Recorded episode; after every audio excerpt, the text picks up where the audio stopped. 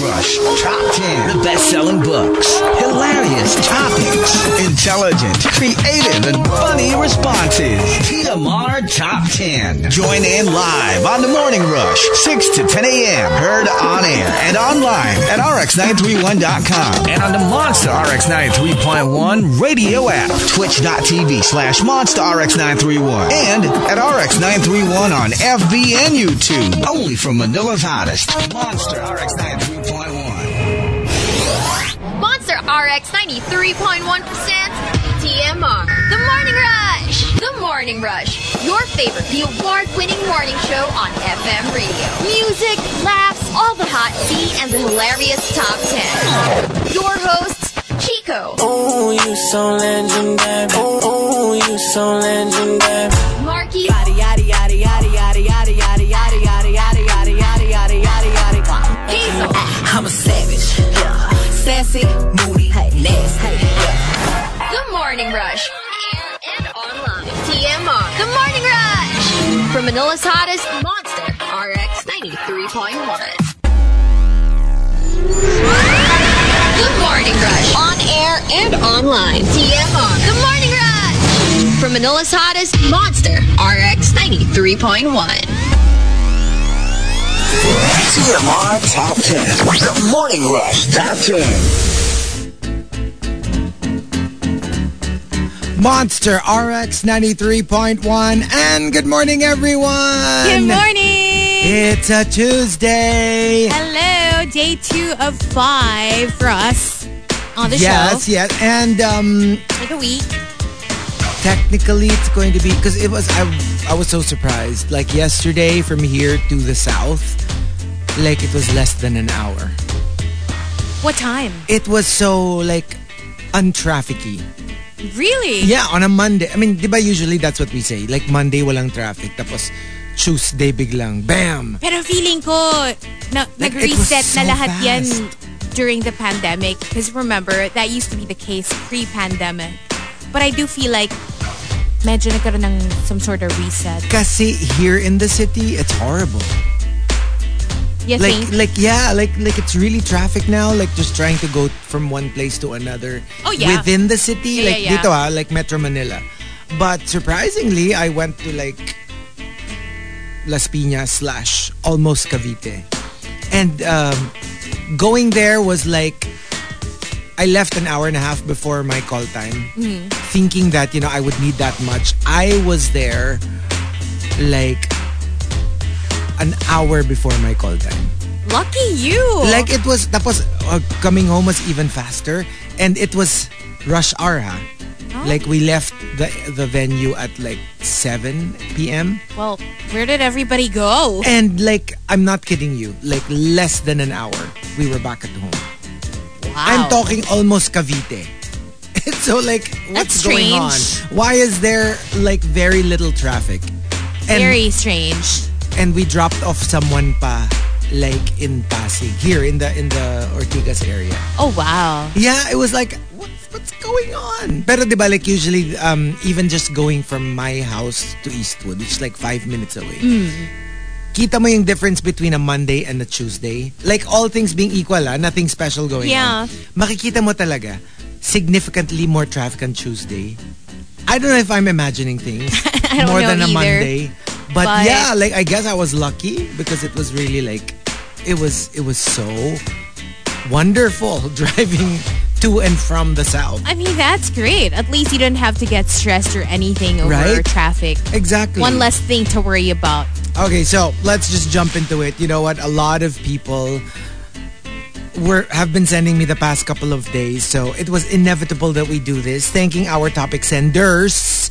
Kyle Yanis, Simply Nedge, Patrick Starlord, Rhythm 1975, JR Keita, Rudes Antonio, Sir V, Your Cup of Tino, and Genshin Impacto for the topic. It's inevitable we do hashtag history versus chismis. I had a feeling we were Yes. going to do that today. We just have to do this. So, you know, like sometimes um, there are two versions of, of something that happened. Mm-hmm. What really happened and what people ended up saying. Yeah. You know, so for example, for example, history versus chismis. History, choosy ako. Kasi I deserve better. Chismis, wala lang daw nanliligaw sa akin. diba? And that's what people say. That's what people think na, hmm, kunyari ka pa choosy ka, hindi ka Uh-huh. lang juicy. Yeah. Well, I mean, Well, you can think it. Exactly. Who cares? you can think it. I mean, like, I can't stop you from thinking it, but at the same time, you can't change that. Meron naman nanliligaw. it is what it is. Yeah. Hindi ko lang gusto. 'Di ba? And another example, history versus chismis. History, naglayas daw yung anak kasi hindi magkasundo. Hindi makasundo ang mga magulang. History, nag-rent lang ng apartment na mas malapit sa office. Tsaka alam mo yung sometimes you feel like, do I have to explain everything to everyone? I know. What do you care? You're not to pay my rent. What do you have to know? Am I supposed to come up with like a press release, a press conference? Yeah, that's oh, what people FYI, kaya lang po uh, aalis, lilipat ng bahay ang anak namin dahil meron siyang nakita mas malapit sa office. Hindi po kami nag-away, hindi po ako masyadong Walang stricto. pinalayas. Walang pinalayas. And um, another example, um, history versus chismis. History, pinautang ko siya ng pera. Chismis, binigay ko daw from the kindness of my heart. I'm sorry. Excuse what? me. So, buy pera na. I don't go around giving people money out of the kindness of my heart. I And- mean, if talagang you're in dire straits, I might. Pero yung usapan natin, parang last time I checked, utang siya. Parang babayaran mo pa ako dapat eh. Ay, ang problema talaga sa utang, the longer it takes, the more malabo na makasingil ka. Eh. So ano, i-delay mo na i-delay para hindi ka na makabayad? Well, I don't know. Sometimes I guess people do that on purpose, but then sometimes I guess they really can't pay you for Yung- one reason or another. Kasi meron talagang such a thing as nagkalimutan. Pero Yeah. it's not malicious. Alam mo yung literally, yung parang, ah, medyo, uy, ik- ikaw muna, can you pay for me first? Tapos alam mo yung, it's not like you wanted to run away from it. Like literally nakalimutan ko. Tapos nakalimutan mo na rin na sinagot mo something at one time that we were in this restaurant. And it's not like, yes, naka-escape ako ng, ng libre. But it's more like both parties legit forgot about it. But you know, that's easy to forget. It's different when it's a it's a direct, uy, pwede ba akong makahiram sa'yo ng True. blank amount, di ba? Yung literal utang, Utang na kasi yon. merong specific amount, medyo malaki, and nagmagandang loob ka to lend me that money. Usually ang nakakalimot doon, yung umutang. Pero inutangan, hinding-hindi niya makakalimutan. Tapos alam mo, ikaw pa yung nahihirapan na parang nahiya ka pa. How do I bring it up? You know, it's Yeah, going well. to seem so... But I need the money na. Actually, technically, ah, that's, that's a beef of mine. Yung a lot of people feel because hindi mo naman kailangan. Gets? Alam mo yun, Parang parang mayaman ka naman eh. Ginigipit ako nito. Tapos ginigipit pa ako nito na parang kahit hindi ko siya kailangan. Let's say for the sake of argument, I don't need the money that you... But it is my money. But it is my money. And you Yeah. borrowed it, so you pay it back. True. Another example, history versus chismis. History, I graduated with honors from college. Chismis, kasi, kasi daw ginawa ko si Dean. Grabe yung ginawa si Dean. Or at the very least, yung may something-something. I heard something like that before. about a public figure that No. Yes. Yes, I'll tell you later. na, na kaya siya naging honor? Yeah.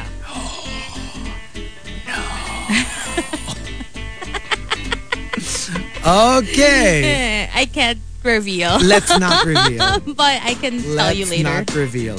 One last example, history versus chismis. History, binaril si Rizal, December 30. Chismis, birthday ni Rizal, ang Rizal Day. Di ba pag, Some people mistake it for that. di ba the, the happy birthday Rizal tweets pag December 30? The couldn't Happy that just birthday, happen Jose recently or something? Like the last Rizal day, people thought birthday niya. birthday niya. Oh Ang daming nag-happy birthday. National Hero Jose Rizal. No. Ah, tinapat lang sa December 30 because it kind of culminates the sacrifices that he made for the Uh-huh. country. It's actually naman not really just just the the death anniversary. It's the celebration naman talaga of what he did as our, you know, national hero, 'di ba? and let's face it, it also makes sense because the day after, it's a holiday then, it's day before New Year. So, Exactly. Ang birthday niya, June 19. Yup. He's also a co-Gemini. Mga hero material talaga kami. So, alam mo, ako alam 17. ko kasi si Donald to- Trump ka, ano eh, ka Gemini nyo rin. So, Hindi naman counted yon kasi feeling, ano, fake news yun.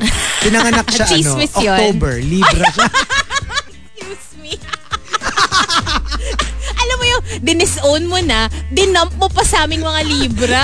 Li- Balita ko, Libra daw siya. eh. Libra Hindi, siya. Gemini siya. Oo, si Jose Rizal, yun ang talagang June 19. Two days away from my birthday. Ah, talaga so, ba? dalawang araw lang ang pagitan namin ng, ano, ng Dalawang araw pero yung yung parang ano nyo no, yung personality nyo sobrang like worlds apart. Kita mo siya, di ba? Chick boy. Uh-uh. Ako. Hindi chick boy. Let's just put it that way. Monogamous. Monogamous. Monogamous. Yun. Ikaw talaga. loyal. Naku, chismis yan, ha? Or is it history? We have people who can corroborate. Ah, okay, okay, fine. So, the top 10, history versus chismis. My gosh, I'm pretty sure you have entries when it comes to this. Go ahead and tweet us, twitter.com slash rx931. Please include hashtag the morning rush and hashtag history versus chismis in all your tweets. Watch out for tea over coffee. That's coming up in a bit. But for now, something from Lauv on the Morning Rush with Chico and Hazel. Kids are born stars on the Monster. TMR Top 10. The Morning Rush Top 10. Monster RX 93.1. Time for the top 10 for today. But before that, let's do some greets. Oh yeah, lots of people to say hello to. Checking out the Monster text line 0961-1367-931. Let's start with Telegram. Saying hello to Ria. What's up to Mara? And uh, Mara says, back from my Cebu trip. Wish me luck as I get back to reality, aka work. Good luck, Mara.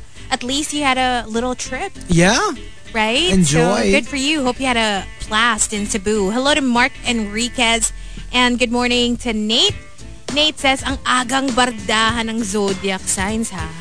Ito kasing, ito kasing Gemini na kasama ko eh. Ito kasi Libra na to eh. Alam mo yung feeling ko yung ano mo, yung scale mo, yung parang sa mga shady na palengke, yung, yung nilalagyan ng weight sa ilalim para maka... Ano mo yung mga hinuhuli ng DTI? Oh my God! Pwes ikaw yung kambal mo. kambal sa uma. Ano ba yung kambal sa uma? Kambal sa uma. Wait lang, ano ba yung kambal sa uma? Okay, Because I so- use that term also. Because I hear it, but actually I don't know what it, what it This means. was a hugely popular comics, not comics ha, like yung Pinoy comics, Kambal sa Uma. And they were like, parang ang storya niya, para siyang twins sila na parang taong daga. No, totoo. like, like, okay, imagine, imagine like get two kids, tas dress them up in cosplay na, yung they have fur, they have a tail, tapos para silang daga. Pa- Basta parang ganun eh. Tapos, it was so popular that they actually made the movie out of it. Kambal sa uma. It was an actual, I forgot, I don't know now who, who starred in it, but that was the story. And it was hugely popular. Yung mga, alam mo yung mga, Around what, like 90s? oh no, no, like 70s. Oh, like okay. like like way way back. Because people still use kambal sa uma. I still hear it. Really? In what context? Kasi that's the title of the comic know. book. I hear I mean, not comic book of the comic serie.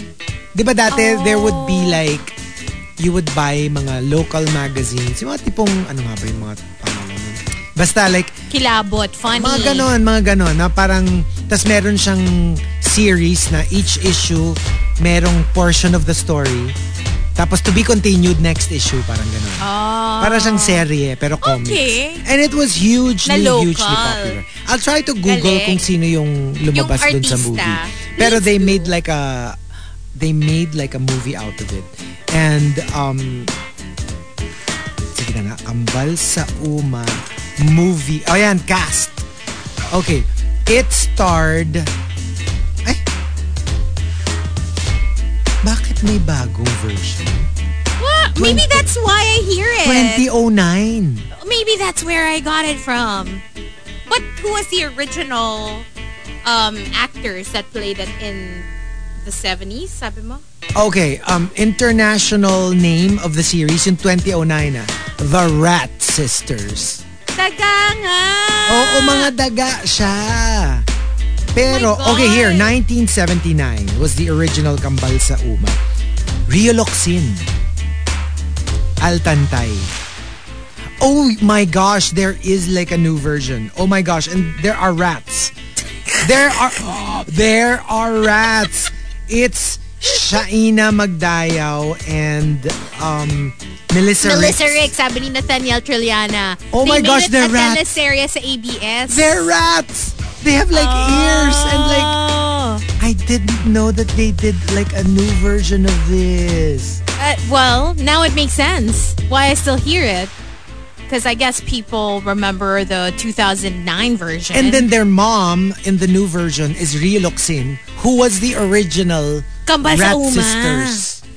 Oh. OMG, but but, that but so usually that's what they do. When they reboot a popular show Yeah. or movie, Yeah. they would get somebody from the original cast, Yeah. like put them in a different role. Hello, she's all that.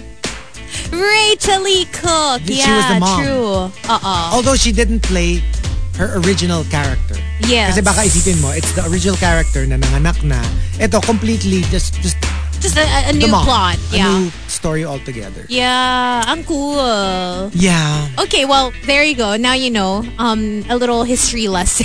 Yeah. Kambal sa Uma history. Hello to Ria and Krister. Hello to Renz. What's up to Mark? Santiago. Um, hello to Miel. And get well soon to Choi, who's sort of not feeling well. Get well soon, Choi. Get well soon. Good morning to Marvin and also saying good morning to Edward Jogan. Edward says, please greet my wifey. Happy birthday today. Happy birthday. Happy birthday. They're uh, on the way to Makati. So happy birthday, Jenny. That's Edward's wife. Hello to Joe. And uh, saying good morning as well to... Oh, wait a second. May story time si Joe. Ay, okay. Good morning, Hazel and Chico. So I had a scare yesterday when my corgi decided to swallow an entire umbrella cover. What? At hindi lang yon, my car is, was coding pa so I couldn't rush her to the vet. So please, please greet Achi Janet and her son and thank them for helping me out. Lexi is okay now. So okay that she took the kitchen towel naman. oh my God. Oh, speaking of, I had a my dog. God. My Dalmatian, my late Dalmatian, Maria. Um, she was like walking around. Tapos nakikita ko, parang weird yung lakad niya. Oh. Tapos alam mo yung, yung she would walk with her front paws.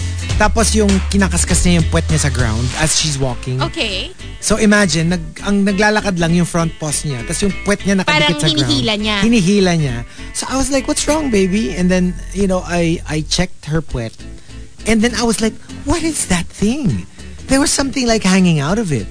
And I was like, good lord, what is this? Like, is it a parasite? Is it like poopster? What Pero- was it? And then I was like, I cannot, I cannot. So what I did was, I got like, yung mga plastic gloves Right. so that I could pull it out. Sabi ko, alam mo, himatayin na ako sa dire, pero sige, I will pull this out no matter what. Tapos, as I was pulling it out, I was screaming kasi diring-diri ako. What was it? Kasi diring-diri ako. Tapos yung, alam mo, yung nararamdaman ko yung yung ganon, yung like, so I was pulling it out, it was like, God! Alam mo kung ano siya? Ano?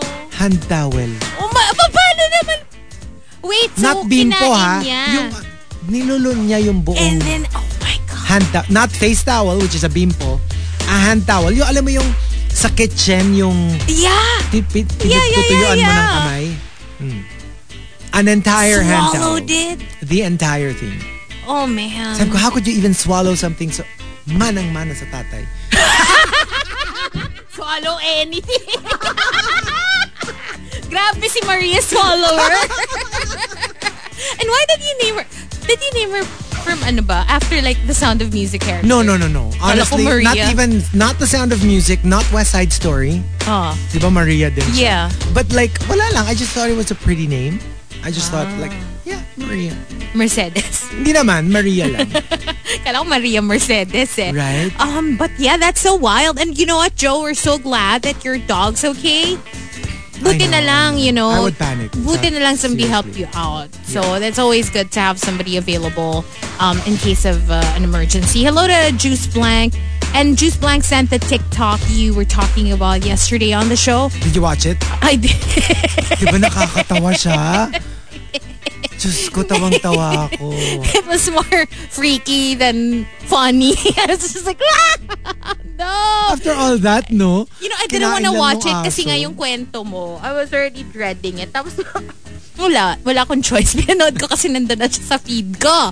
Hello to Martin and uh, also saying good morning to Ren. And yes, and we'll check out Twitter next batch. Yes, and uh, can I just uh, give us a little shout out to uh, uh, my couple yesterday? So I hosted uh, their actually it's their anniversary Oh, kasi they got married. oh, their um, anniversary?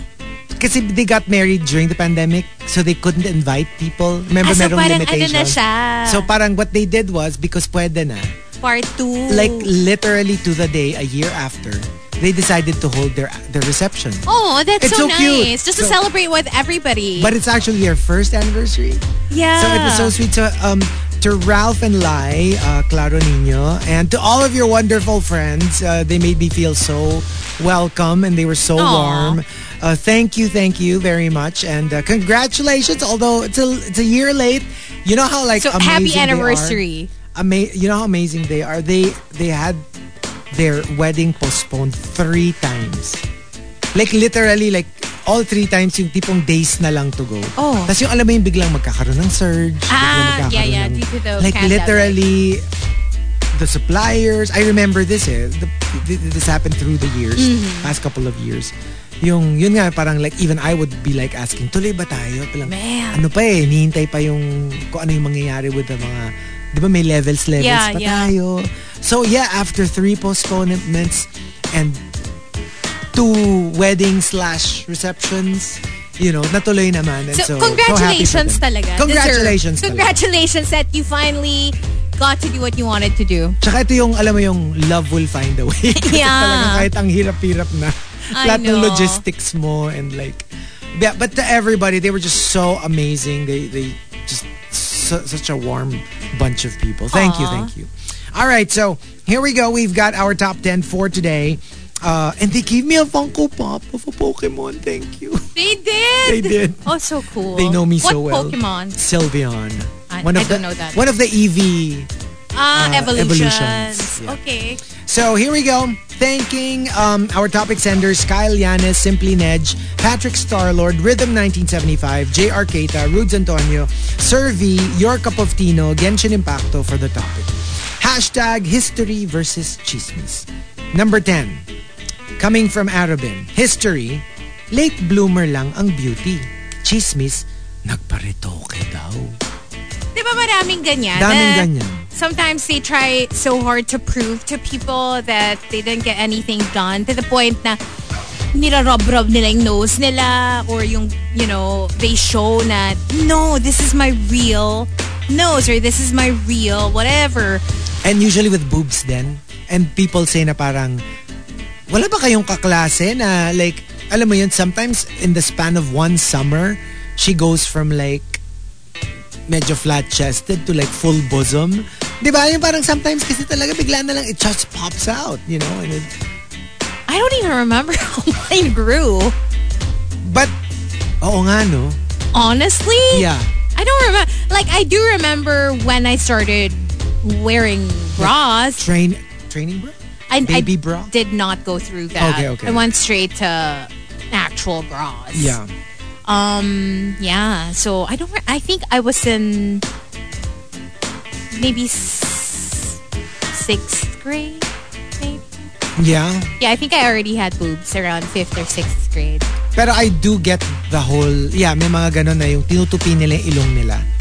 I've Just to seen show. videos of that na parang, look, can you do this Although, with there's ano na ha, there's quote-unquote retoke na pwede mong gawin yun.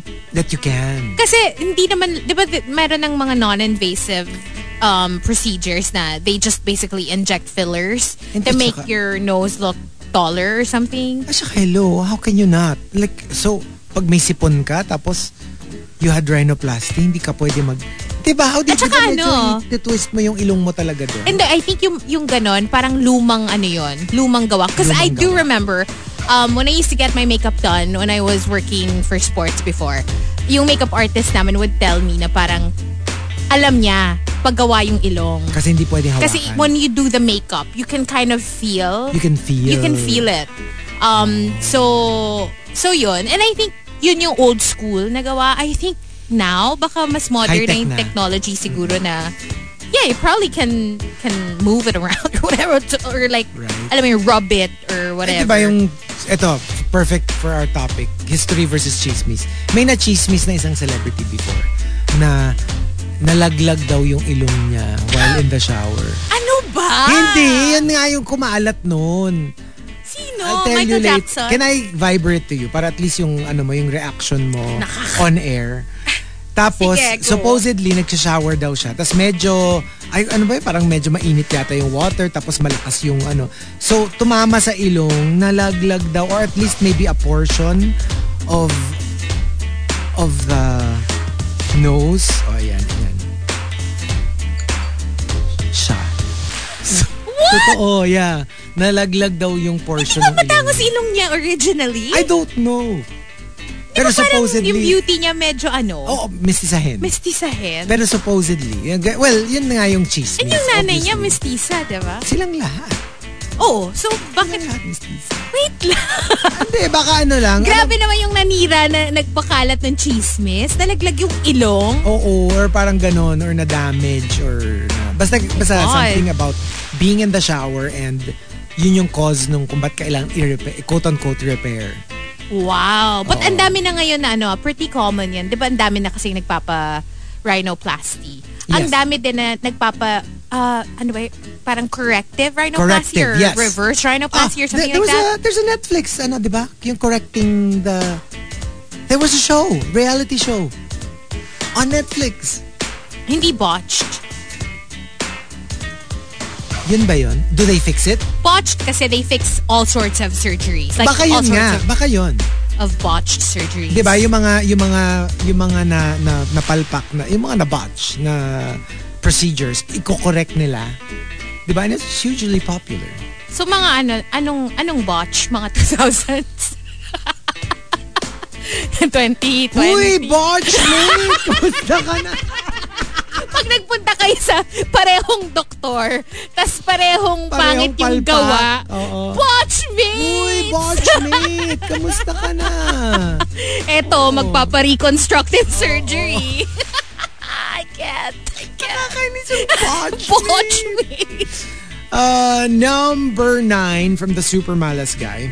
History, Lupang Hinirang was composed as our national anthem. Chismis, Bayang Magiliw ang title. An- hanggang ngayon ha, marami pa rin nagkakamali ah. They still call it Bayang By, kasi yung parang yun yung first thing you remember Yeah, because it's the first word. at the mention of the national anthem. Yeah. And uh, number eight from uh, Maxim De Winter. Uh, history na promote dahil sa potential and skills.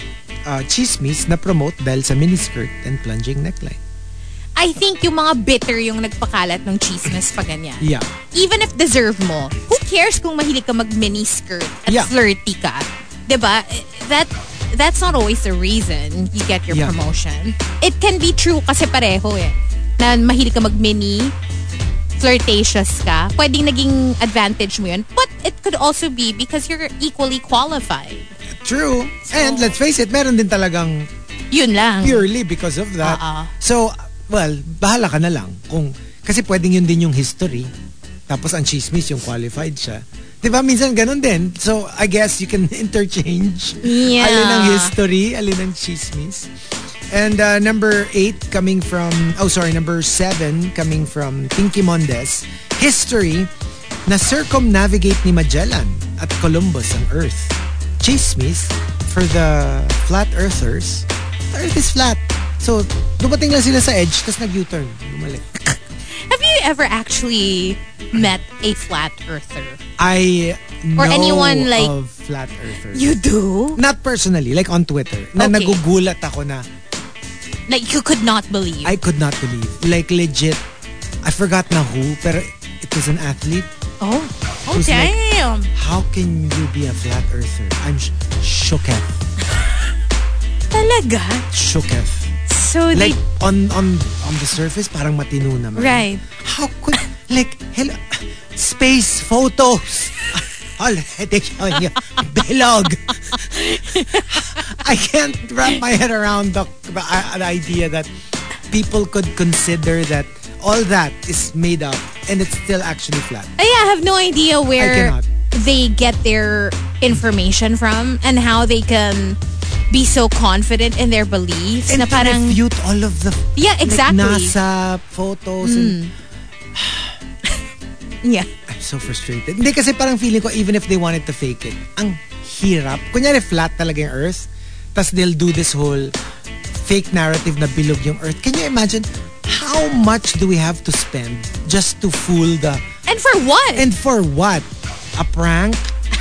right? So, al- alam mo yon yung nagpadala tayo ng, nag-rocket launch tayo just to pretend that it's actually round. It's ridiculous. It's ridiculous. I don't know. Number six from Queen of Deadma. True story. History. Nandaya si office mate, kaya na-terminate.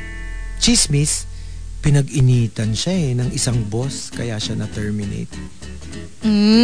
Alam mo yung parang siguro, you know how like sometimes when there is a parting of ways, nagkakaroon ng two versions.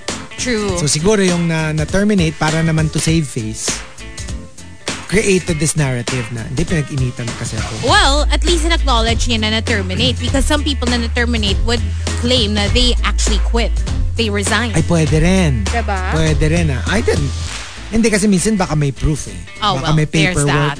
Oh. Di ba? I think, do you have to like sign something I don't know. when you're Maybe. terminated? Na parang, I don't know.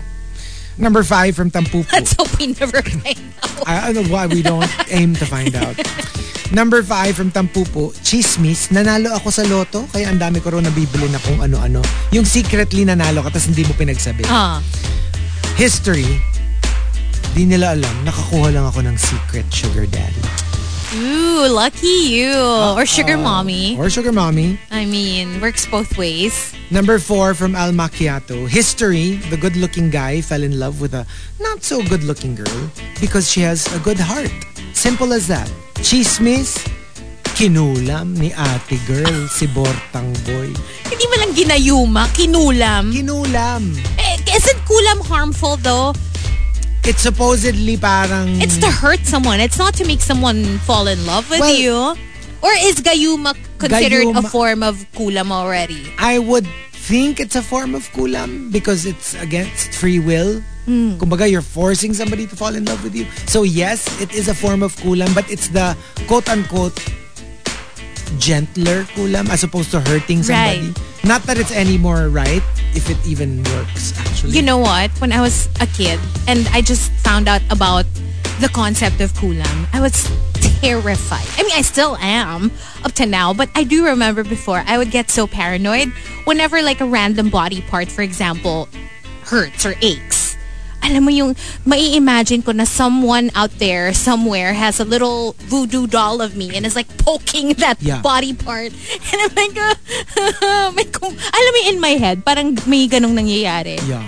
I, I, we had the Yeah. yaya kasi na So scary. siya yung parang nag sobrang in detail in-explain niya sa akin Yung concept. yung concept and I was petrified. Diba? Nakakatakot siya talaga. So Yaya Pemya, if the if you're listening, you're the- you gave me like You traumatized phone, him. traumatized. Hindi kasi yung mga ano niya talaga, like meron siyang kwento. Oh my gosh, sige, kwento ko. I was petrified as a kid. Oh. So meron daw parang ata sa ano nila na parang na parang yun nga, yung nakulam nga daw na she was in pain or I don't know, maybe na deform yung isang body part or something. So yung mambabarang ba yun? Yung parang, kasi di ba mangkukulam yung the one casting the spell, right? Yung parang the one you go to to counteract it, mambabarang nga ba yun? I have no idea. Oh, Ay, akala anyway. ko yung mambabarang is is mangkuku, the mangkukulam. Ah, is the mangko, okay, wait, uh, maybe I'm confusing myself. Basta anyway, yung parang albularyo or whatever you call the counterpart. The, Mm. Okay. kumbaga the, the good guy against the mangkukulam. Parang ang ginawa niya, parang ede, na ano niya, no, dami mga seremonyas. Yung final step niya, he got like a candle. Oh. Tapos they had a little planganita, like a small planggana, with water. Mm. Tapos he started dropping like wax, molten wax onto the water. Di ba when you drop um, like a candle, like candle wax onto water, it solidifies Oo. on the surface of the water. Yeah. So magiging drop siya na biglang magiging titigas siya. Tapos Yes. magiging solid siya. Tapos tuloy-tuloy siya. Drop, drop, drop, drop, drop, drop. Tapos as he was dropping daw the wax, nagfo-form ng muka. Yun yung nang mangkukulam. Yun yung nang kulam Yeah, oh dun sa bata. You know what? I heard the same story. Ganyan, ganyan yung concept din na nakwento Diba? sa akin. Except yung kwento pa sa akin, meron pang additional na example of like uh, somebody, a former artista who passed. Yes! Nasabi na kulam daw. Yes! So I was really terrified. I was so terrified. Oh! And this this other celebrity who passed away. Um, can I can I Viber you para pag kinuwento Mm. Sige. ko? This one, this one. Tatakutin pa ako eh. Okay. Okay, did you see? When, supposedly, when this celebrity passed away, ano raw siya, parang merong stomach ache. Oh. Na, na like, writhing in pain. Like, screaming out in pain. Tapos, yung nadinig ko na version, pagdating daw niya sa hospital, they opened her up. And inside raw her, her, were snakes. Stop. Like living No snakes. way. And No. that's how she died. Kasi nga raw, there were like, and supposedly kulam daw siya. What the hell? And there were like, like lots of snakes inside of her. Eee, that's so scary. Diba? Yung Like- isa naman, yung isa naman, yung yung yung the one before This this, one, this yung one. naunang namatay This before one, this this. one. Oo. I This think I one. know. Yes, Yes. yes. Oh, sige, sige. Ang sabi naman dyan, nabuhay pa siya. Nadinig ko rin Ah, yun. eh, narinig ko yun. Nadinig ko rin yun. sa akin when I was a kid. Nabuhay pa siya. Para siyang, kumbaga, parang na sleeping beauty. Na alam mo yon yung nakatulog and like, hindi mo alam what happened. Parang ganun daw yung... Ah, parang ikaw.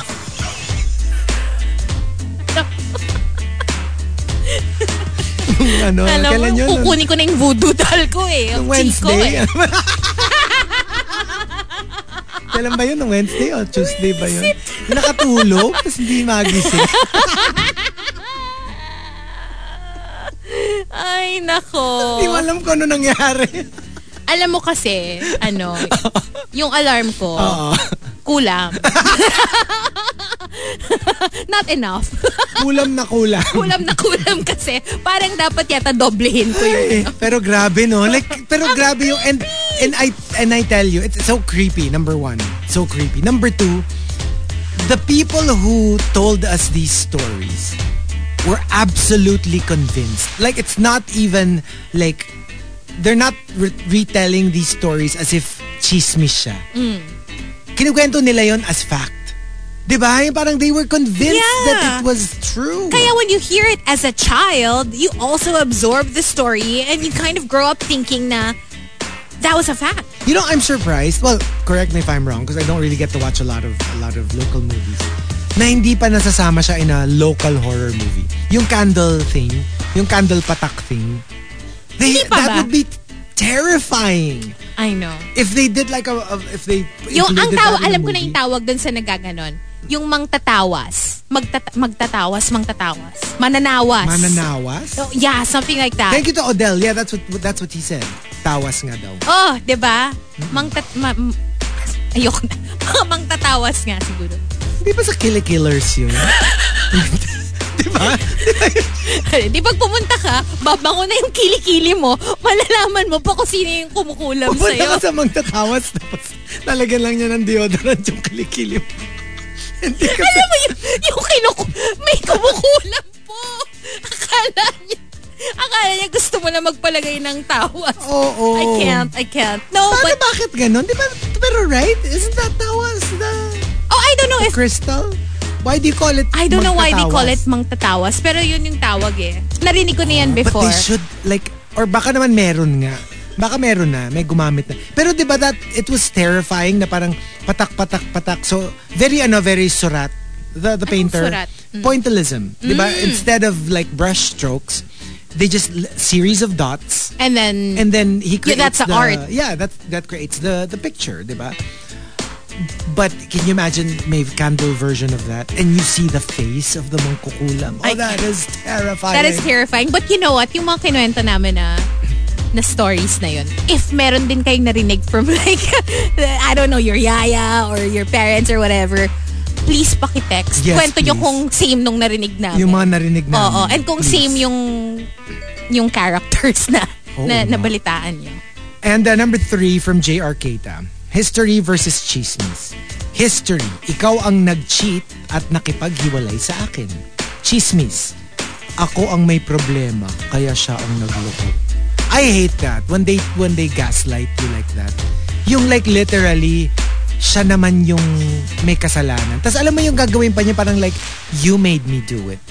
Kasi hindi mo na, Wow! kasi hindi mo na ako hindi mo na ako pinapansin, hindi mo na ako you know, you're not doing your duties to me kaya naghanap na lang ako ng Alam iba. mo, minsan, I feel like serial gaslighters, siguro because they do it so often, they probably believe Don't even realize their it. own Yes. stories. Like, Yes. it's not like they're doing it on purpose to to gaslight you, right? They're not doing it to, what do you call this, to kind of, um, parang refute your story lang. It's really the narrative that they have in their heads, diba? Yun Yeah. yung, their, that's their truth. At saka yung, yun nga eh, na, naka, ang, and, and you're like, "Wha- what happened here? Like, Are we ba- watch? Were we watching like two different movies or?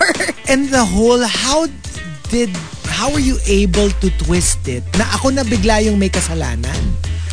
Yun nga. And it's- now you're some helpless creature who has no free will and you had, you, you were forced to cheat because Yeah. of my shortcomings. Siguro yung mga serial gaslighters, meron din silang main character syndrome na parang feeling nila sila lagi yung bida and Sila sila, yung kawawa. kawawa and naapi. And whatever they did was warranted. Ugh, whatever. and uh, number two from Yogon, History versus Chismis. History. Sinulat ni Gat Jose Rizal ang No Limitangere. Chismis na una itong lumabas sa Wattpad. Plagiarism! May Wattpad na? Aga Nung naman nung- ni Rizal? Talaga? Spanish era? May Wattpad na tayo. And uh, the top, History versus Chismis, comes from I'm Nath in the Mood. I'm Nath in the Mood says, history, I got promoted as COO of the company. Chismis, chicks of owner daw ang meaning ng COO. Chicks of Owner! Chicks of owner! C-O-O! Oh. I wouldn't mind. G. Gee, why not? No, alam mo, for me talaga, when it comes to stuff like that, I feel like it really doesn't matter how you, well, of course it kind of matters, but it really doesn't how you get there, how you get your position. Because once it's yours, it's yours, right? Yeah. You can do whatever you want with it. And I feel like what matters is what you do once you're given that position. Yeah. like you can, you know, forget about how you got it. Kung medyo maybe you took some shortcuts, maybe you got some, you know, some advantages along the way. It doesn't really matter. Kasi you just ako- do your best para worth it. I, I, you know, I've had my, I've had my reckoning with this, you know, in the past. Kasi parang sometimes, I, I know for a fact that one of my weaknesses is PR. I'm not very ma PR. Yeah. You know, and then sometimes like I will see like certain people like getting the gig instead of me. Because they're more ma-PR. Because they're I think more it comes ma-PR. with being an introvert talaga eh. And then, you know, initial reaction, knee-jerk reaction is, wait, that's not fair. You know, I think I can do a better job. But because of PR, natalo ko. Mm. And then, you know what? I sat myself down. And then I'm like, you know what? That's part of the game. It is. You know, it's part of. It's not unfair Mm. because part of it is networking. Part of it is yes, liligawan mo yung mga people who get to choose who gets to do this whatever gig, and you can't take it against them because they played their cards right. Oh, I know. I've seen it. And and if I've seen you know, stuff like so, that. You know, I had to I had to catch myself and and tell myself na you know maybe in some gigs where you got it, other people might have something to say about it too. That maybe they deserve to do it more than more than I do. Mm-hmm. So alam mo yon, yung parang you can't knock that aspect Yeah. you know, PR, marketing, networking. Mm-hmm. Minsan yung malalaman mo na, eh, kaya siya yung nakuha kasi friend niya yung blah, blah, blah, Oo. yung agency or whatever. That's part of it. It's Eh di- building relationships. Eh di makichika ka din Yeah. and kaibiganin mo din. And not Yeah. so much na ano, not so much na na user ka or anything. No. I mean like get to know them better, hang out with them and who knows, maybe you'll start getting more jobs. And Diba? you know, sometimes you learn that a little bit later than you That's should. right. Yeah. Yung madami ka ng missed opportunities and missed connections Right, because you did not exert enough effort. But you know what? It's never too late. It's never too late. never too late. And you you get that resentment out of your head. Yeah. That they quote unquote didn't deserve it. Well, they did. Mm-hmm. If they got the job, they probably deserve it. Yung iba rin You kasi know? stubborn eh. Yung Parang, I don't need to do that. You know, my Yes. talent speaks for itself or Yes. whatever. But you have to remember na parang, what if talented din sila pero may PR din May na PR factor. din, so diba? parang alam mo yun, eh talo ka. So, kunyari ikaw, talent mo is an 8. Ah. Sila talent nila 7. Sige, mas magaling ka. Pero yung, yung 7 nila matched with 10 na PR. eh ikaw Yung PR parang mo, 2. 6 or 5. o diba? Exactly. So, yeah, I mean, when it all adds up, then I guess the better person won. Yeah. And don't feel bad about it anymore because you were outplayed. You know, ganun lang naman Parang yun. survivor lang Parang yan. survivor lang Oo. yan, di ba? So, kasi it's it's horrible to go through life.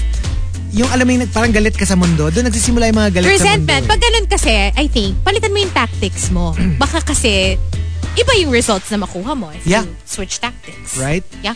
So there you go, the top 10 history versus chismes. If you've got entries, go ahead and tweet us, twitter.com slash rx931. Please include hashtag the morning rush and hashtag um, history versus chismes in all your tweets. But for now, more music. 8.14. We'll do the morning crush in a little bit, so watch out for that. TMR Top 10. The Morning Rush Top 10. Monster RX 93.1. Time for the top 10 for today. But before that, let's do some greets. Checking out Twitter this time at RX931. Hello to Roots Antonio who says, na-experience ko rin firsthand yung sa candle thing. Nung bata pa ako, may fever ako na hindi mawala for days. Kahit magpa-check, nagpa-check kami sa doctor. Hindi rin naman daw dengue. So, tinry namin yung ganyan na candle approach.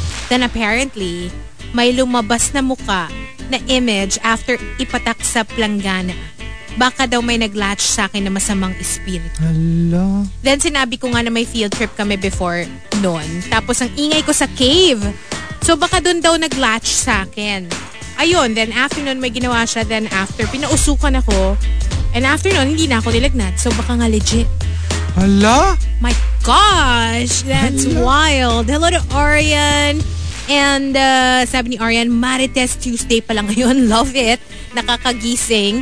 Hello to ODH. And ODH says, Please send my regards to Ruz Antonio. He's also not feeling well today. Oh, okay. Well, get well soon, Oh, get well soon. Antonio. Um, hello to Butter Baby.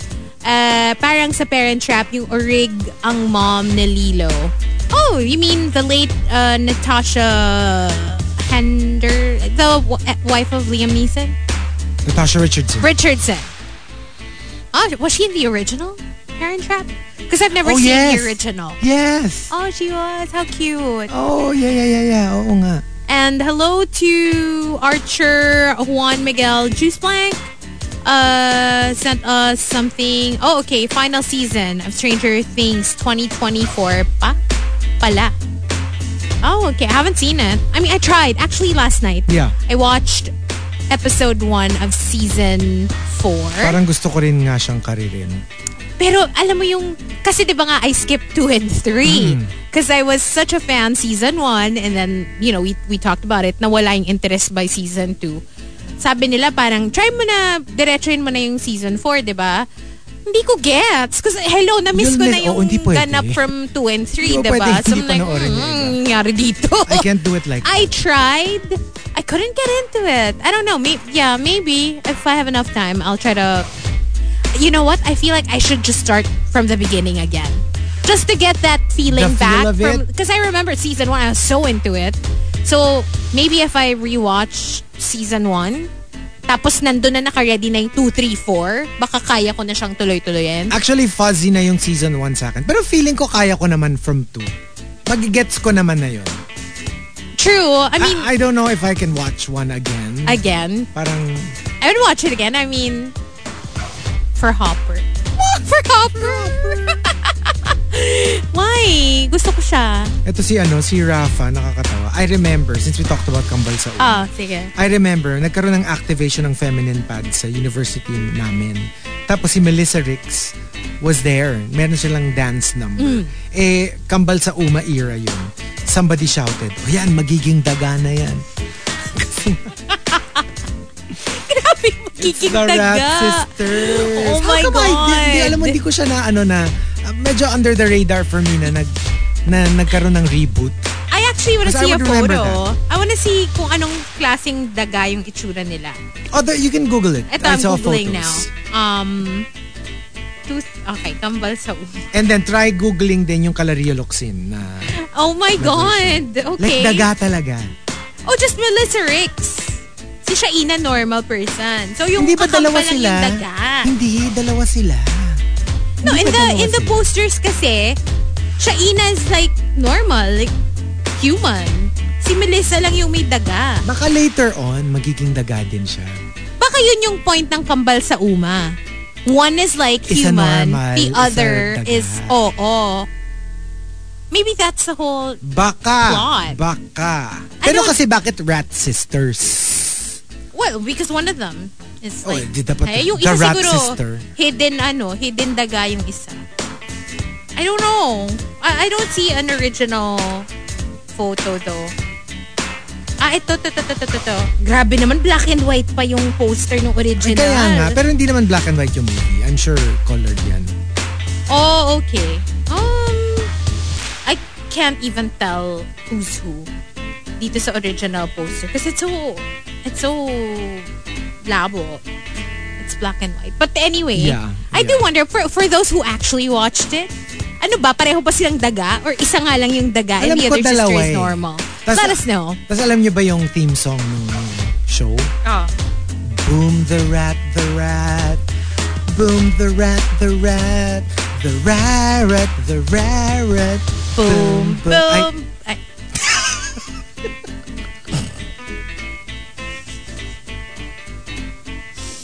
I swear, I didn't do that on purpose. it was innocent. I am innocent. Ay, nako. I am innocent of the crime. Hello to Ronaldo Quino, Miggy Hidalgo. and Miggy says, please wish me luck. I have a presentation later in front of a lot of doctors um, this afternoon. Good luck, Miggy. Good luck. Um, hello to AC and AC says, uh, oo nga, sa palanggana ipapatak yung kandila gamit ng kutsara. Oh, Okay, after sa pagtatawas, matutulog ka ng mahimbing and mawawala na yung masakit sa'yo. oh.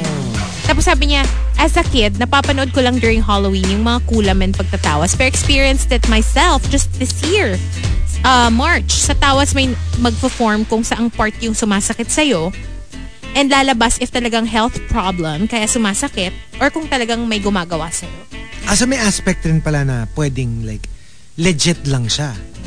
I mean, of course there's always that possibility and hello, 'di ba? Doctors will always tell you it doesn't make sense yung kulam. It, it's gotta be an underlying like condition science. causing It's it. Diba? Oo. So, ay, ayun. Hello to Nero and uh, your cup of Tino who says, Good morning. Napanaginipan ko yung conversation nyo about kambal sa uma. Kasi nakatulog ako ulit while the radio was on. Tapos sa panaginip ko, sumasagot daw ako kung sino yung cast. I feel you. Nangyayari sa akin yan. Yung you drift off. Tapos Yeah. parang Tapos hindi mo na alam alin hindi yung mo alam awake, kung alin yung- conscious yeah, ka pa yeah. nung nangyayari yun or actually ano tulog ka na talaga. And uh, what's up to Nate? Okay, hello. Good morning. All right, so we've got our top 10 for today. Courtesy of Kyle Yanis, Simply Nedge, Patrick Starlord, Rhythm 1975, JR Keita, Rudes Antonio, Sir V, Your Cup of Tino, Genshin Impacto for the topic. The whole barangay. I know, right? Let's start off at number 10. Coming from Genshin Impacto, Chismis, Girlfriend Kita. History, girl, space, friend lang kita. It's nice to still have that. At Well, least you have your your go-to kasama for whatever, 'di ba? You know, I'm watching this series called Love Struck University. Tama ba? Anyway, I watched it all of last night. Tapos, alam mo yung merong gano'n na parang kasi para siyang what do you call this?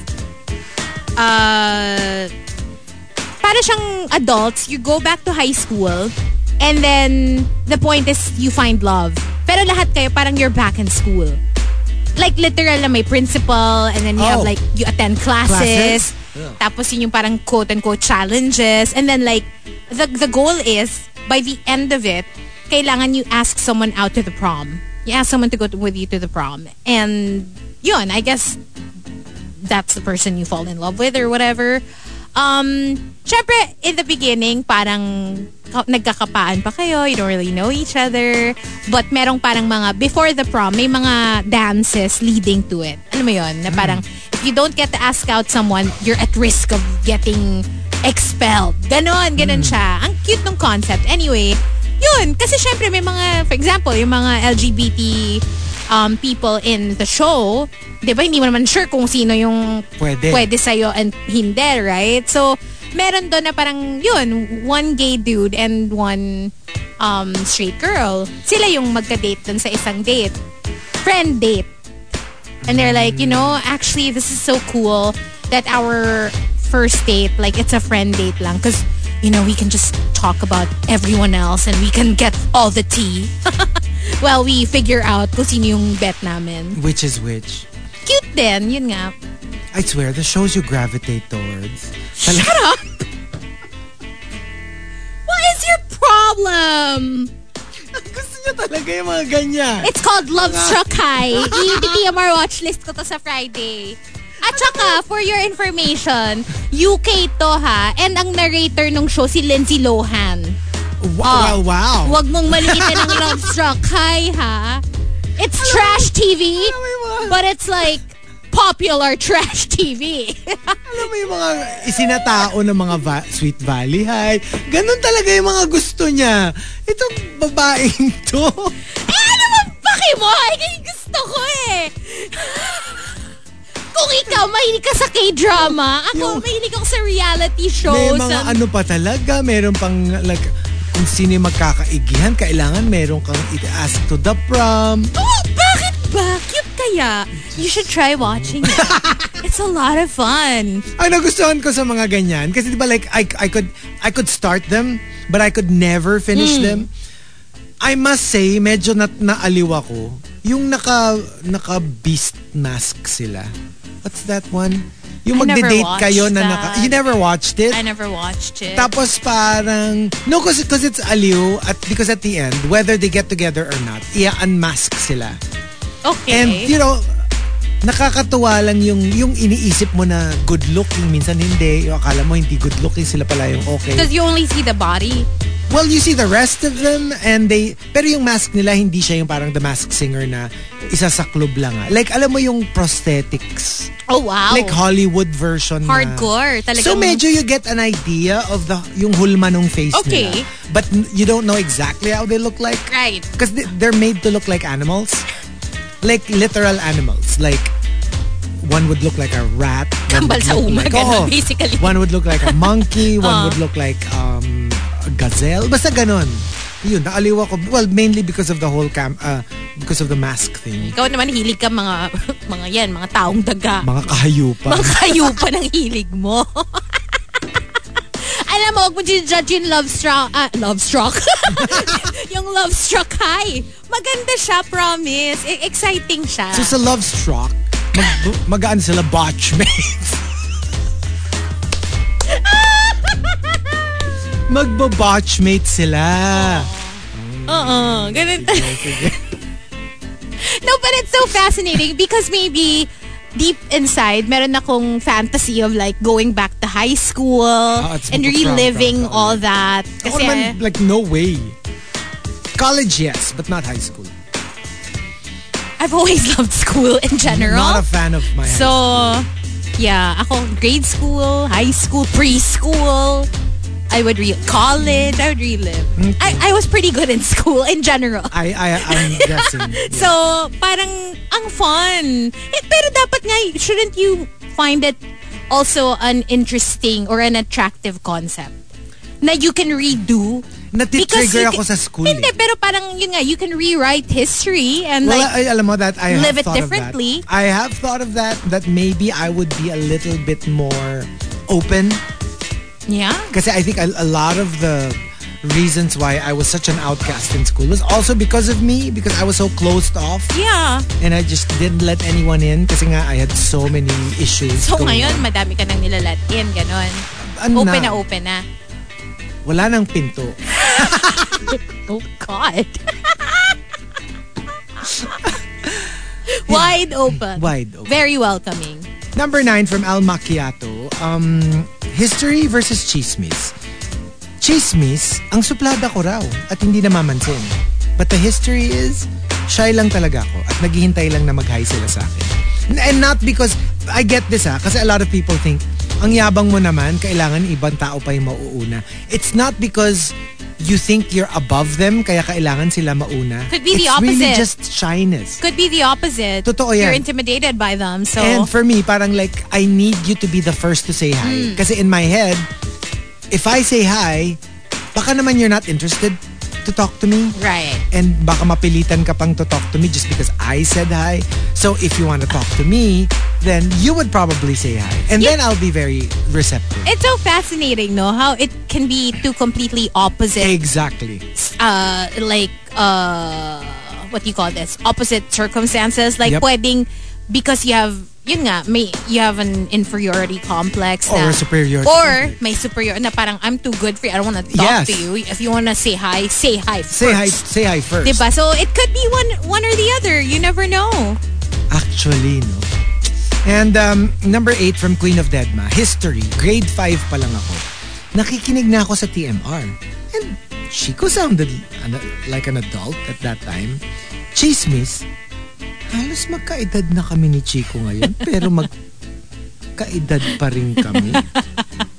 Pero ano eh, diba like, it was a whole new, new uh, parang it was a different person before Yeah, yeah. when we listened to the old Chico. Ito na naman tayo. Yung Hindi na naman natin mahanap, eh, kasi mahanap si, eh. si Tom eh. Si Tom! nga ano yung paano, paano yung mga ano mo nun? Hindi ko na alala. My gosh.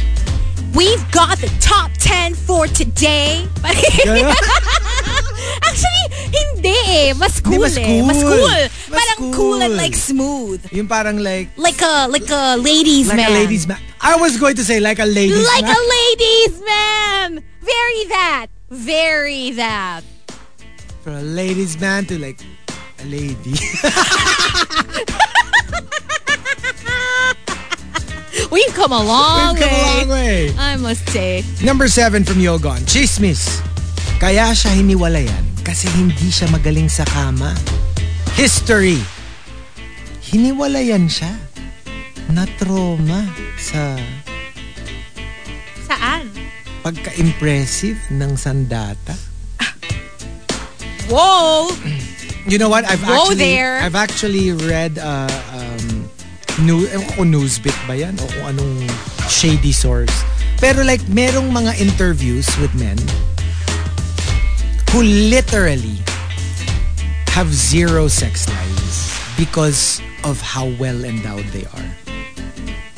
Like people, they scare people away. Like when they, when even if let's say the women are attracted to them, pagdating nila sa hoochie-coochie part, and then they see what he's packing, like they they run straight out of that door. Why? Si, si Hazel, amateur. No, no, no, no. In theory, it In sounds theory. fun Yeah. and like parang ooh. But I can imagine. yeah. Tapos I alam mo yung parang like the reality. yung pa yung nakakatawa doon, yung ano niya na, well, to them it's not funny. Pero gets, yung parang like, a lot of people think, like when they find out of how endowed he is, parang like, they always think, my gosh, you must be like, you'd have to beat off the girls, you know, knocking on your door. Quite But the opposite. it, he was like, at first, yes.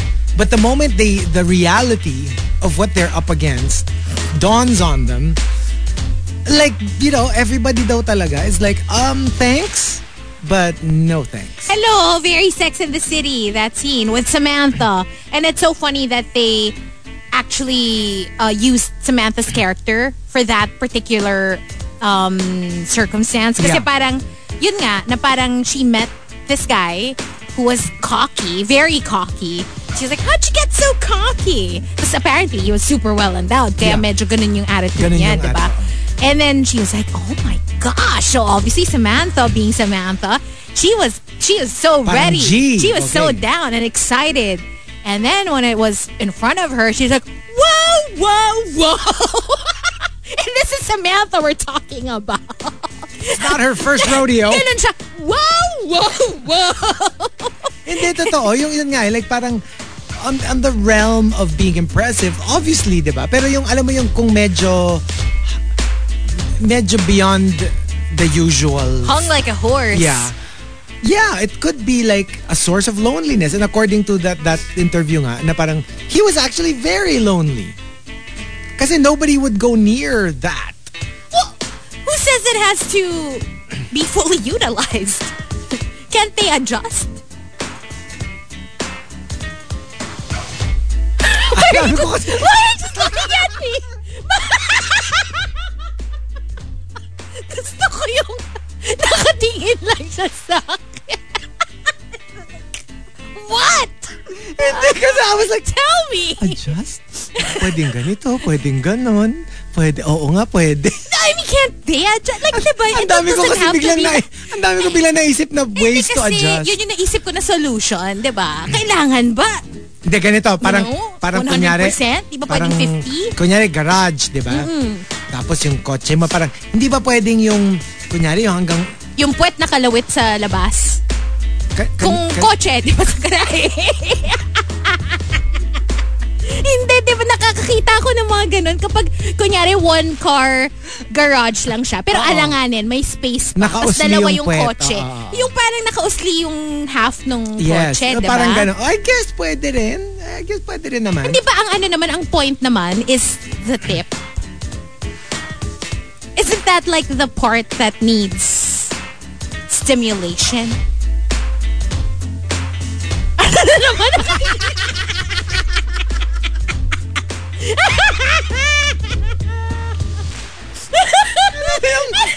Literally, I don't know what to say. Literally, just like blank. Alam mo yung nakatingin lang sa akin with a blank expression. And I'm like, I don't know what you tell me I don't have the part.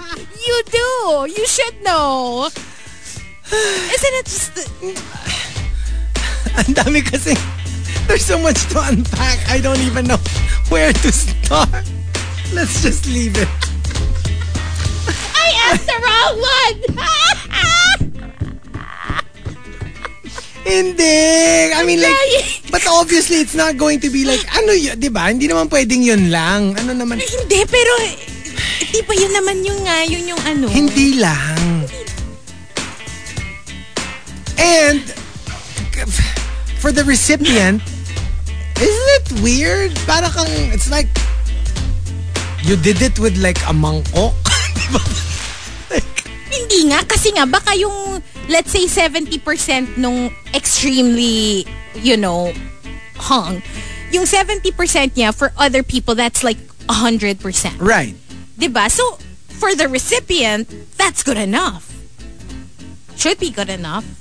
Well, I guess the danger lang is like, siguro sobrang, dapat sobrang hyper-aware nung guy. Because, I mean, hello, can you be like, okay, 70%, 0, 70, 0, 70, or I'll be like, 100! so, you know, you have, it's Oh also difficult. God. Ano, lalagyan mo ng, lalagyan mo ng pentel pen na marka Dito na. lang.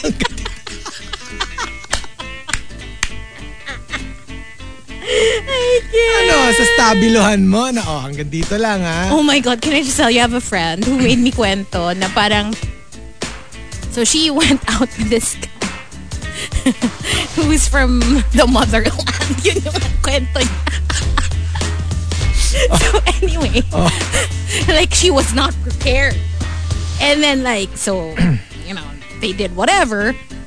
She ended up in the hospital. Are you kidding me? She went to the hospital immediately after because she thought something was wrong down there. Was like, I, I can't be okay. I, can't, can't be okay after that. she literally went to the hospital. And she was like, Am I, is, is everything still working down here? And apparently she was fine. She was fine. It was just like all in her mind. It was all in the mind. Oh my God. but yeah, that happens, I guess. I, I mean, more power to you. You know who you are. Wow. wow. Number six from Pinky Mondes. History. Nangutang sa'yo at di mo pinautang kasi may utang pa siya ng outstanding. Chismis, di mo daw pinautang kasi madamot ka. Ay, Ay, nako. yan ang, ha- Ay. yan ang nakakapikon. Sa ganyan, aalma na ako. Usually, I, I would like let it go.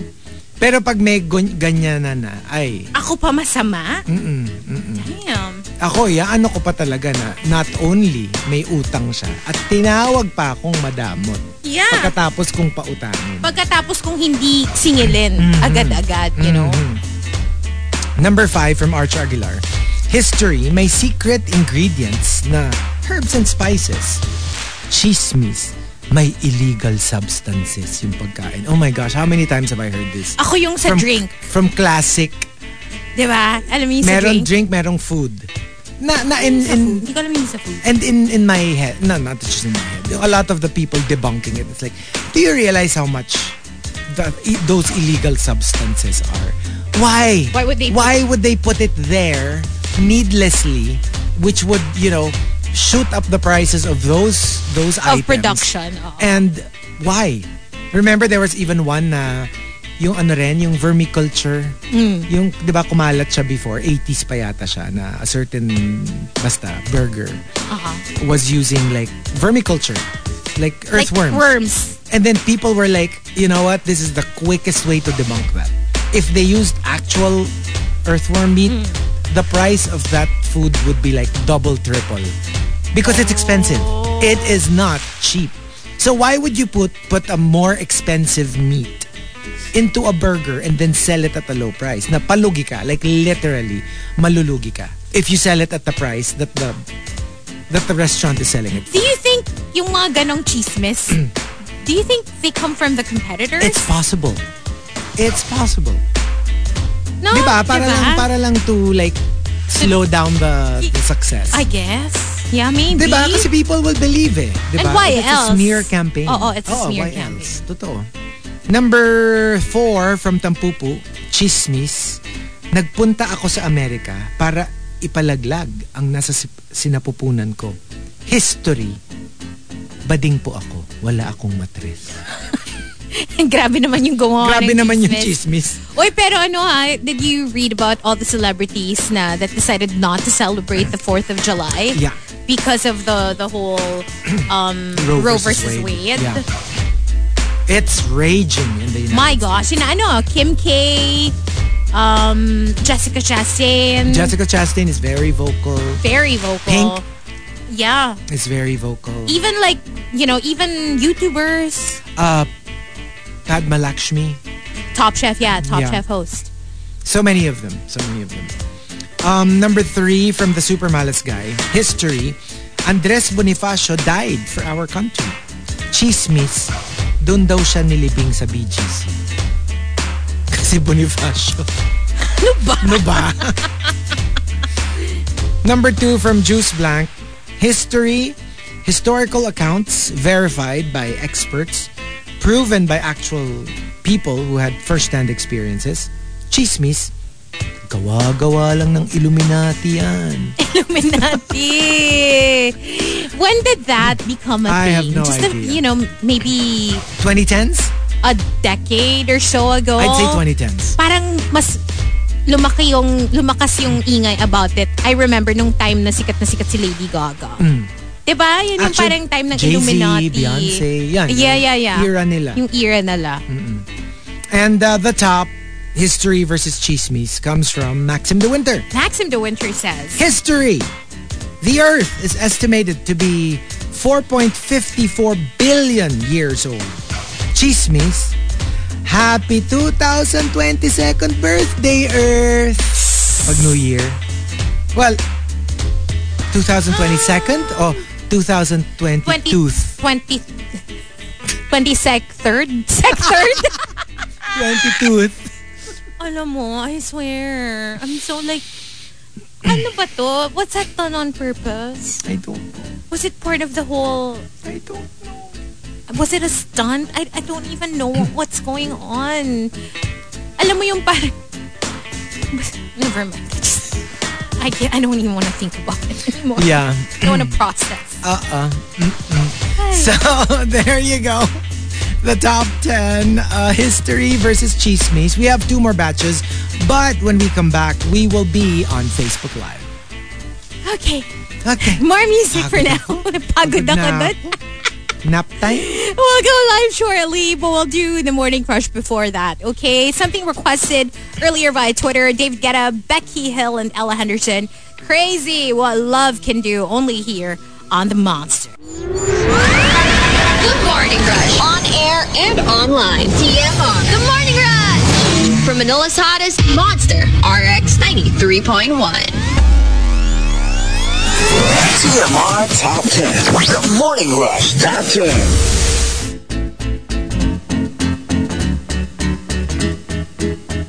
Monster RX 93.1. Time for the top 10 for today, and we are live on Facebook. Oh, yes, we are on Facebook.com slash RX931. We're also on YouTube Live and Twitch TV. And before we get to the top 10, while we wait for Chico to join us, let's say good morning to some monsters locked in. Hello to everybody in the comment section. What's up, you guys? Hello to Height of Hubris. Good morning to Irvin Tanig who says, Grabing kwentuhan from creepy candle shiz to dot dot dot. Hello to Miguel Of course. um, aka Survey, who says, Good morning. Um, not feeling great emotionally since last night. Ooh, oh But seeing my name as part of the topic senders today made me happy or glad. I hope you feel better. Um, Survey. Hello to Alex. Good morning to the IDS Engineering Department listening from New York, Cubao. no. Oh, Good morning to Gab. Also saying hi to Corex who says, Oh my God, the topic. Para kong tanga sa office na nagpipigil ng tao. Kaya mo yan. Yeah. Um, mag-CR ka muna para you can laugh. Hello to Chinito Ken. And uh, Chinito Ken says, yan tayo eh. Naghahanap lagi ng ducks tapos pag nandyan na, aatras-atras. Tapos itutulak ka pa papalayo kasi Hala, hala. Okay. Okay. Sana all. Hello to everybody on Twitter as well. Good morning to Pinky and to Francis SD Tamayo, to uh, Mrs. G Chan Wook or Wook, Happy, happy birthday to uh, your baby, Changwo. Oh, okay, okay. Trending siya today. opa. Hindi ito. Sa birthday niya. Hello to Ronaldo Quinon. To everybody else, good morning. Good morning. All right, so we've got our top 10 for today. Uh, it's pretty um, packed in terms of our topic senders. So thank you to Kyle Yanes, Simply Nedge, Patrick Starlord, Rhythm 1975, JR Keita, Rudes Antonio, Sir V, Your of Genshin Impacto for the topic. Everybody and their mothers. Yes. Let's start off uh, at number 10, uh, coming from Maxim De Winter. History project funded by the local government. Chismis, project daw ni Mayo. Tapos kailangan may name. Kailangan, di ba, naka-paskill yung name. Oo, diba? Or When- kunyari, pag basketball court, naka-paint talaga sa dun sa mismong court. And then when you think about it, like, ah, if it's local government, isn't isn't it really us? Like, How do you feel it? about that though? When you see like names of politicians. Obviously, I don't like it. I mean, like in other countries, do you see it ba? Di ba? Like when, so. when, kasi tayo pati yung mga, kunyari, like a waiting shed. May naka-paint pa rin. nakalagay, congressman ganyan, or wala. Like, in, in, in other countries, when you have like a waiting shed, it's just a waiting shed.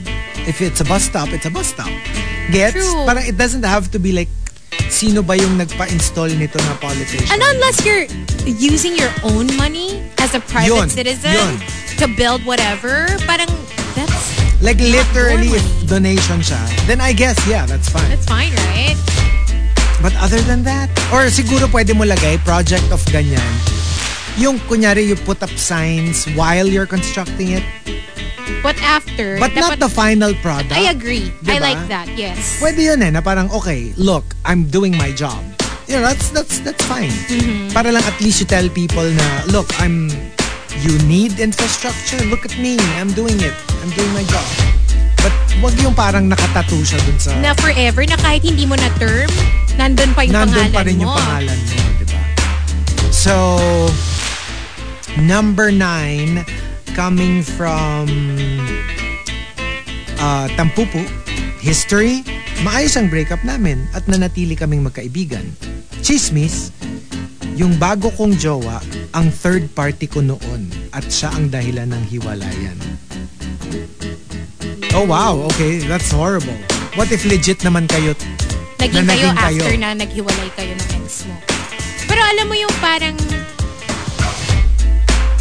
people will always have something to say Yeah. about exes, especially when you find them in the same room Yep. and then the current is also there. Speaking of, I don't know if you've seen photos of Sienna Miller's ex. Okay. Uh, they were both in Wimbledon, so they were watching tennis.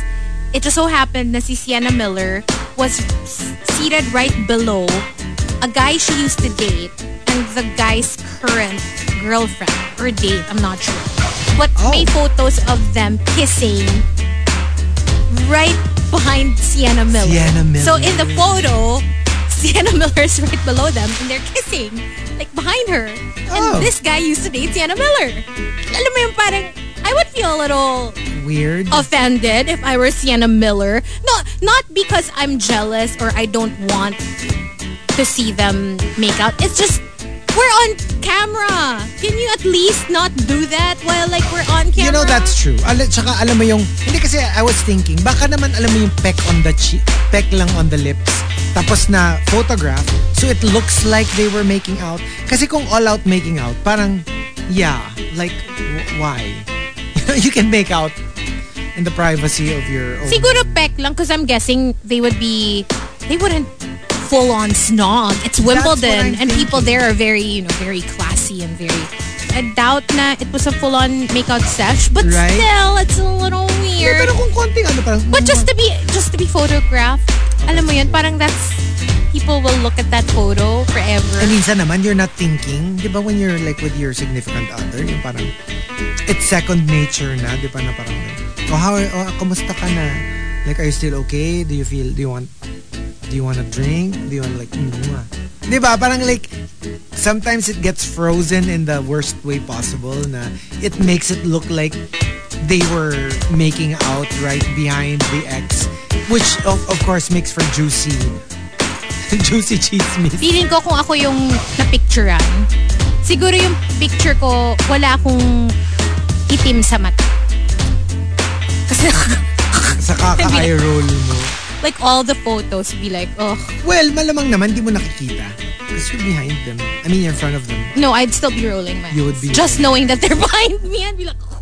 That's Oh. true. That's true. And uh, number eight, it's very similar to number nine, Pinky Mondes. History. We are sad to announce that we are parting ways, but we will always be the best of friends. Chismis. Nag-break dahil may third party. Di ba parang yun naman yung standard? Hello, that's like the the post of every single couple na nag-break. Yeah. We will we shall remain the best of the best of friends. We will always have love and respect for one another. Blah blah blah. Well, sana ano lang, di ba? Like, well, unless ganun talaga yung nangyari. Or just just make it very antiseptic. Yung parang the decision was mutual, it was amicable, and we hope you respect our privacy. Di ba para ano na lang? Yung kasi minsan nagsasabi ka pa na we we aim to become best of friends even after this. Tapos bilang mag-aaway ka. Yun, yun ang napapansin ko. Yung parang yung may pa-press release kayo na ganun and then give it like a couple of months. Pag or- nag-sink in na. Oh, biglang meron ng mga demandahan, meron ng ugly custody battle or whatever. That's true. That's, yeah, that's usually what. Kaya nga ano sa akin parang make it ano na lang, very generic. You know, I wonder kung when Brad Pitt and Angelina Jolie announced their split, I wonder what the statement was. Do you remember? I was do. it like, Very we're formal. gonna remain whatever? No, no, no, no. May ganun ba? Very Or- formal siya. Very, yung alam mo yung not not too dramatic. Parang it was very, Parang, we have decided to end a relationship. Parang ganun. parang ganon, parang ganon. Going our own ways, blah, blah, blah. blah. So, walang mga parang, we'll always have love for I don't remember the exact words. Because I do wonder, because y- that's a perfect example of when they broke up, like we had no idea that it was gonna get as ugly This as ugly. it did, you know? Um, parang feeling ko gusto kong malaman kung ano yung. Oh, mali, oh. Wait, let's Google it. Sige nga. Brad Pitt Angelina breakup Ah. announcement. split. I'm sure it's like a Twitter post or Instagram post. Ah, parang sabi daw, for the health of the family. Oh, see, very... Ako kasi, I, pre- I prefer that. Kasi wala na kayo mga professions of like being BFFs afterwards. Yeah, yeah. I, I don't like that whole plastikan. Oh, we'll always be in each other's lives. Blah, blah, blah. Ito nga, ang dami pang anak together. Di ba? Number seven from 7070. History. The Morning Rush is an award-winning radio show. Chismis. Isa itong kulto. Grabe naman yung kulto. Yung kulto may kinikita dun sa mga followers. Dahil dyan, ito nga pala yung Gcash number Ito na. Oo. So, Pag kayo po, want- bawat hagik-gik na inyong ah, naitatawa. Kung gusto mo ng crystals, Ano ito po? crystal. 100 pesos po. Bawat uh, choco. 100. O sige, 50 pag choco. 100 pag guffaw. Guffaw! Nakakainis. Ah, mga ganun, mga ganun. Sige. Ah, number 6 from Engineer Mox. History, nagko-commute na lang dahil ang mahal ng gas. Chismis, binenta ang kotse dahil baon sa utang. Alam mo yung literally, nagtitipid ka lang naman and you'd rather... Tsaka, ano yun eh, parang it's always up to the owner what they want Yeah. to do with their things. Yeah. Diba? Hello, Meron ako, I have a car. Sometimes I just take the grab kasi Yeah, I know people. tinatamad ako mag-drive. yun, tinat either tinatamad mag-drive or feeling nila mas malaki yung gas kesa dun sa babayaran nila kung mag Yeah, exactly. Diba? And uh, also, number five from Yogon, History, si Rizal ang sumulat ng Noli Me Tangere. Chismis, bago ito, sinulat niya ang isang librong ang title ay Harry Potter na tinuloy lang ni J.K. Rowling. Tapos nung ano, nung book review niya, inimbitahan niya yung kumpare niya na abogado niya. Diba? Diba? May ganong chismis. Meron, meron. And uh, number four from Tampupo, History, namatay si Elvis noong 1977. Chismis, pineke niya ang pagkamatay niya. Buhay pa siya hanggang ngayon. Bakit lahat ng big stars who pass away may ganyang chismis? Michael Jackson, No, Tupac, but him more than anyone. Elvis. I will have to say. Like, Michael Jackson kaya, more diba? than more than Michael. Mo- Like sobrang legit yung dami ng ng Elvis sightings. Ng, oh, talaga? Oo. Eh, but then there are so many Elvis impersonators, impersonators. out there. So, well, that too, pero ang dami talaga na parang, kasi nga 'di ba if you watch uh, Elvis, yung nagkaroon na rin siya ng mga financial troubles later on. so baka may tinatakbuhan. yung parang to, siguro, ang dami rin niyang insurance or something. So people were thinking, maybe to escape all the financial woes, finake niya yung death. Same as Michael Jackson. Di ba yun din yung theory? Actually. Yung kay Tupac, actually, yung di ko masyadong ma-remember. Because growing up, naririnig ko yung parang, buhay pa si Tupac eh, ganito, ganyan. May mga ganun. But then, you know, I was too young. So I really, I really never actually researched about it. Pero totoo, no? Ang dami kasing mga look-alikes. Whitney ba, meron din bang I don't think so. I don't think so. That's tra- super tragic kasi. Tsaka alam mo yun, like how can you fake that? Pati yung, di ba, even her daughter Oo nga, eventually. ended up with the same fate. So parang ang lungkot lang sobra ng story. And uh, number three from the Jedi Master. Uh, history versus chismis. Alam mo, Feast Day of Saints are are their birthdays. Yun yung chismis. When in fact, uh, Feast Day of Saints, in general, not always, but in general, are usually their death anniversaries. Very Rizal Day. Kind of like for heroes, diba? yeah. Oo, diba? Number two from OD1 Kenobi, history, nag-aalaga yung mga shepherd sa mga tupa nila sa field nung in-announce ng angel na pinanganak na si Jesus. So, it also like logically means probably it wasn't winter. Chismis, pinanganak si Jesus ng December 25, which is smack in the middle of winter. Which is what we celebrate. Alam mo, I'm so super, super, super, super, super, super um, obsessed with the historical Jesus.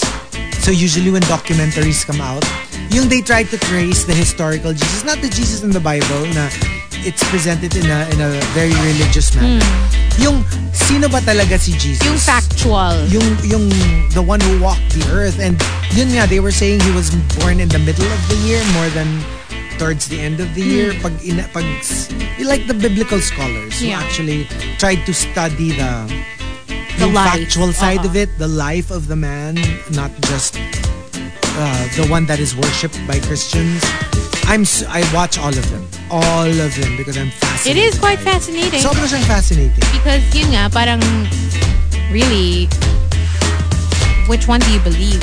Diba? At saka does one, like, getting to know the historical Jesus does not necessarily mean that it, It will weaken your faith. your faith, yeah, for what oo. you believe in. Not necessarily, not necessarily. And at the top, uh, history versus chismis comes from Tony T. Tony T says, Uh, chismis, I am the ever supportive friend. History, I am the ever supportive friend who pines for but cannot be with you. Aww. So, yeah.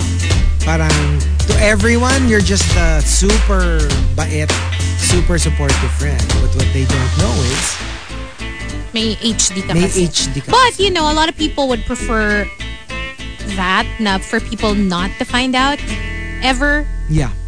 Mm-hmm. Because, you know, you just kind of want to put up a brave front na, hindi, I'm just being a supportive Yeah. friend. Yeah. Ayaw mong malaman nila na you're dying inside because really, you, you want to be with that friend. Right? You don't just, I, sabi nga ni Nina, I don't want to be your friend. Diba? Knox. Or Cindy Lauper. Girls just want to have fun. Hindi siya original. I don't wanna be your friend. It's just, girls want to have fun. Oo, grabe ka naman. True colors? True Colors? Uh, Shibak, which is about female... What? You don't know? You know the song, right? She I bop, mean- she bop, booey bop. It's about female self-pleasure. That's why the video. She. Like she has this like Why magazine. Because you bop it? I don't know. I don't know. diba? Di ba you bop the nose of your pet? Ay, you boop. Boop, boop. Ah, baka dun galing yun. Kasi yung isa, Eh, di ba ang dami rin songs? She's a bop girl. She's a bop. What? So I'm sure there are multiple bop? meanings. Baka naman may multiple meanings. And uh, there you go. So we will be playing a couple of songs in the RX booth first. But we will stay on Facebook Live. TMR Top 10. The Morning Rush Top 10. Monster RX 93.1. Time for the type uh, the type ton. Ano type ton? The what? The top 10. The The, final twin. one. The final one for the day.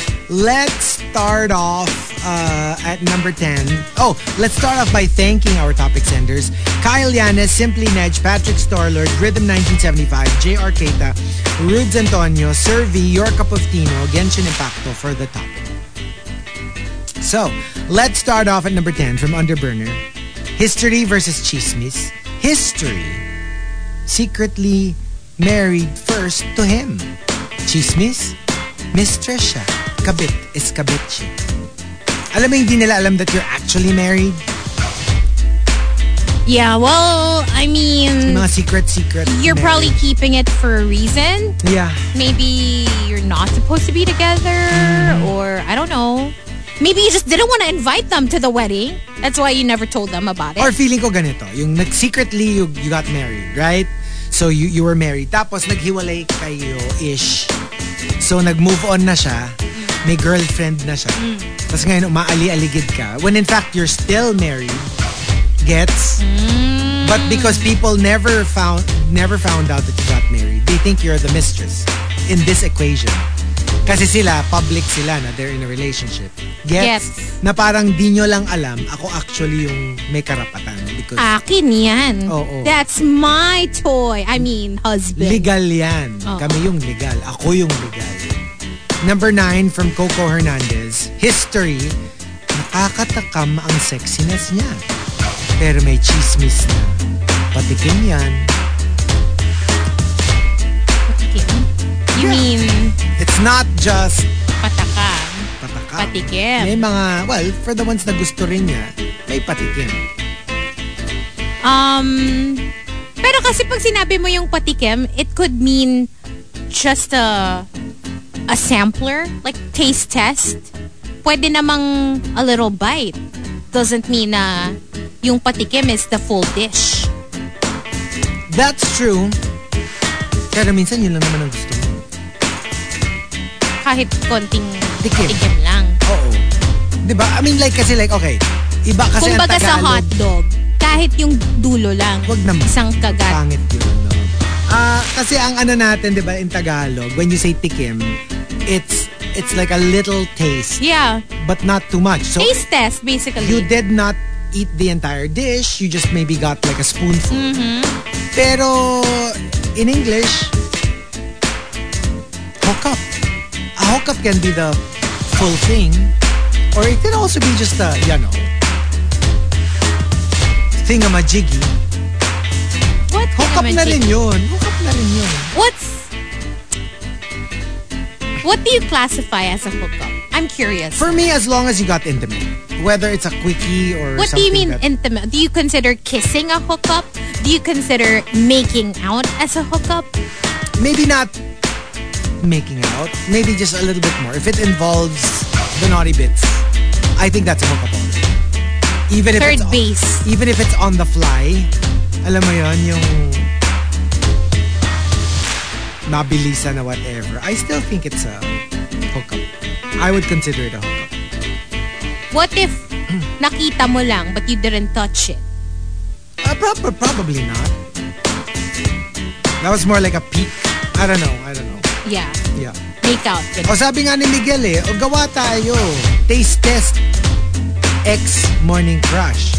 Eh Segment. dapat ano, yung morning crush mo, ano, medyo kilala para pwedeng ma-invite sa booth for taste test, di ba? Paano yun? Oo nga, makikitikim din sila. Sasali sila, oo, pag meron tayong mga tinitest. Kunyari, biglang meron tayo ensaymada, gano'n. Sila. gano'n, di ba? Oh. Okay, and um, Excite ka doon. number number eight, coming from Yogon, history, yun yung maririnig mo sa teacher inside the classroom. Chismis, yun yung maririnig mo sa mga teachers mo outside of the classroom, lalo na pag lunch break. Sa faculty room. Sa faculty room. Oh my God. And then sometimes you hear them talking about like students. You know what's so weird? I remember back in high school, grade school, the very few times that I had to go inside the faculty room. Yung kunyari may pinapaabot yung teacher mo dun sa isang teacher or utusan ka ng teacher mo na Or may isasubmit ka pakilagay ito ka. sa table ko or something or ganyan. Parang it was such forbidden magical place. Yeah, because you're not allowed. You're, not, supposed, to be, in there. Tapos you're like, when you think about it, I was like, hello, it's the it's the room for teachers.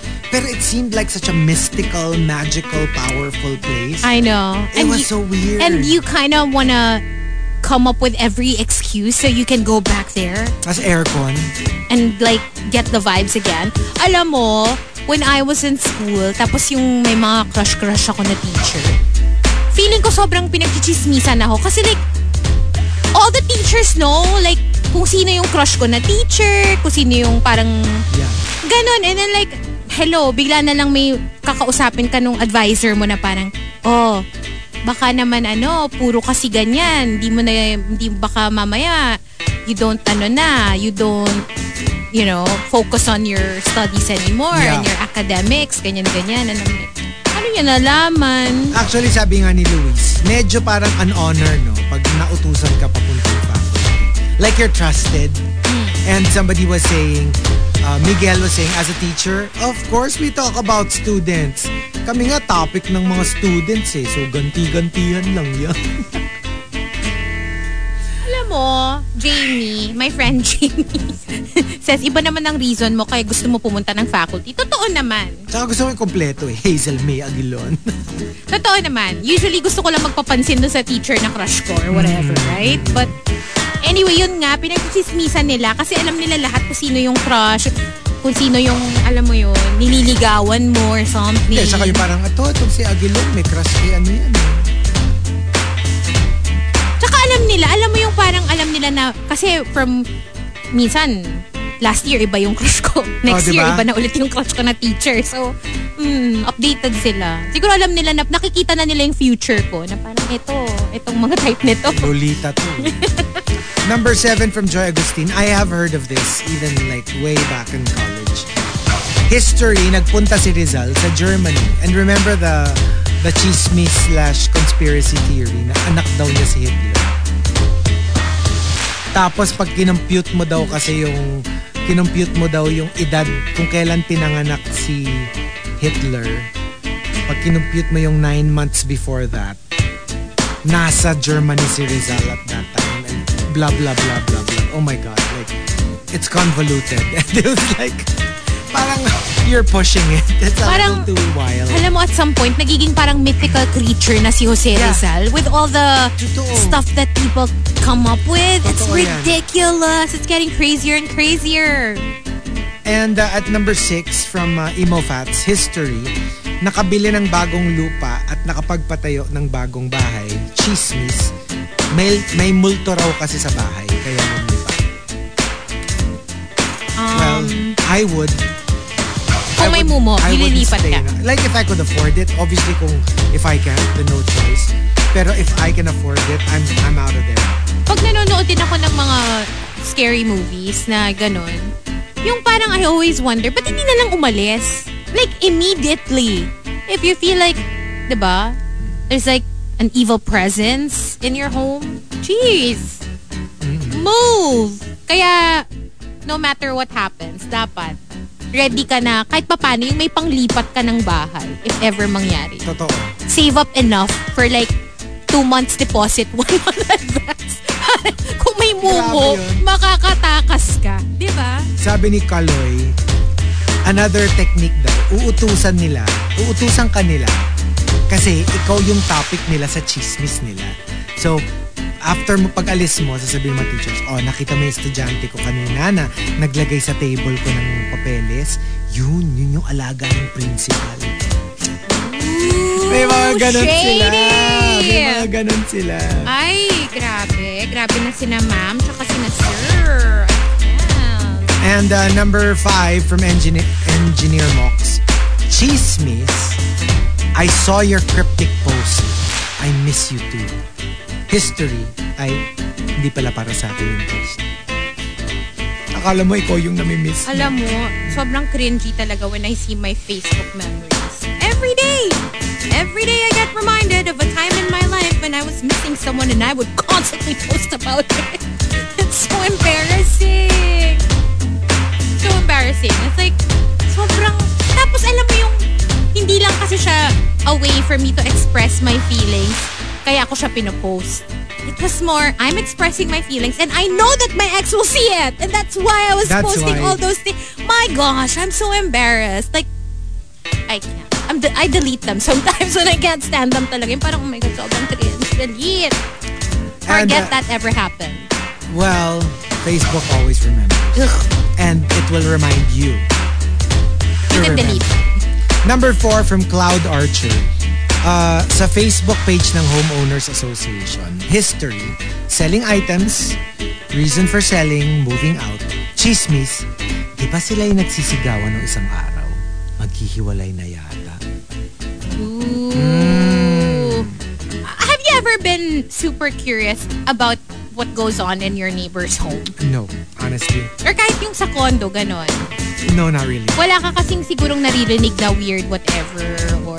I have heard one couple doing it Doing it? in the middle of the day.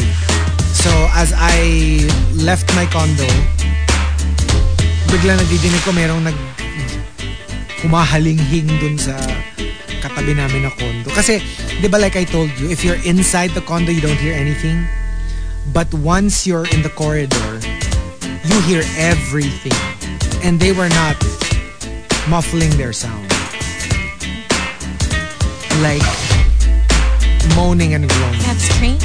That is... Alam mo pala, the other day, nakasabay ko sa elevator yung next door neighbor ko. And Okay. I've, ne- I've never seen my next door neighbor. Like, never ko nakita kung sino nakatira dun sa unit beside me.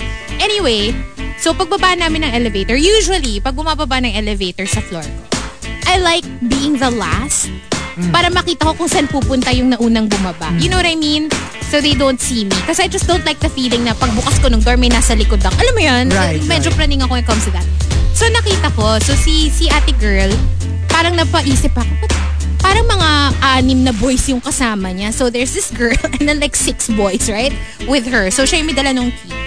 So in my head, hmm, hello. hello neighbor, what's going on? Pero nung nakita ko na yun nga, ay, huminto sila dun sa unit before mine. For some reason, siguro sketchy ako na tao. Hindi ako pumasok sa unit ko. Kasi nandun pa sila sa door. Dumire-diretso ko. Pretending na hindi ako nakatira dun sa tabi ng Sa unit. tabi no?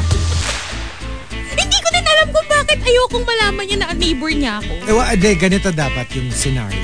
Sa elevator ka, may kasama kang babae, di ba? So, pinauna mo siya. Tapos doon na siya sa opposite side, nag-walk. So, you're like, okay. So, ikaw you. Tapos pagbukas mo ng door mo, nandun siya sa loob. Shut up! Anong fantasy yan? Nandun siya sa loob ng condo mo. No, pero yun nga. Alam mo yung parang nilakad ko pa all the way to the dulo of the corridor dun sa may pa-fire exit at binagalan ko pa para "Ang tagal sana nakapasok na sila.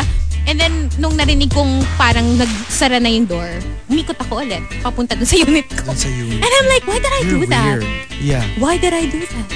Number three from ODH history, Magellan discovered the Philippines after exploring the world. Chismis. Afam talaga nila Lapu-Lapu si Magellan. Grabe na. Grabe naman Grabe yun. naman yung ano, ba? narating ng cheese na yun. And from JRK at number two, Chismis. Naku, ang gwapo naman ng batang to. Sigurado maraming babaeng papaiyakin yan. History, never nangyari. Kasi lalaki rin ang gusto. At lalaki rin yung umiyak. Oh, hindi naman. Well, at least medyo sort of accurate. It is accurate. And the top, history versus chismis, comes from Tony T. Tony T says. Chismis, sobrang may crush daw sa akin. Si Office Crush. Um, history, ako din kasi nagkalat ng chismis na may crush siya sa akin. Mm, Ah, yeah. It's a technique. Alam mo yung ikaw din yung But you'd have to be very good at it. Dapat Yeah. hindi niya malaman na sa'yo din galing yung chismis. Kasi pag na-trace nila, oh, eh. eh, naka-cringe. Yeah, diba? exactly. Extra cringe. So what about us? History versus Jesus.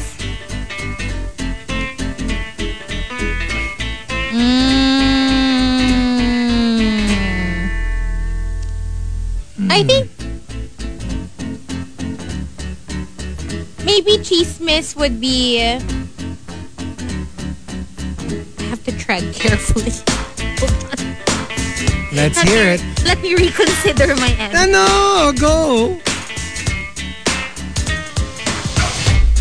Um,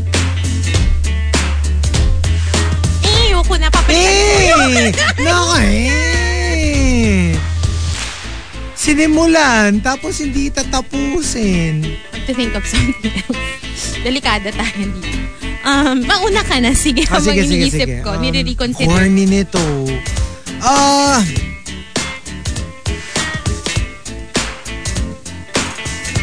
ano ba?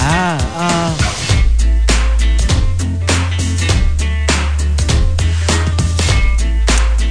sabi ni Miguel, bigay mo na Hazel, mag-anniversary naman. O sige, history. Maybe history was like, you know, um, you had a sexual relationship with someone. Mm-hmm. Chismis yun. But Okay. history is you were in an actual serious relationship and you were like in love with legit, someone. legit. Let's just put it that way. Hmm.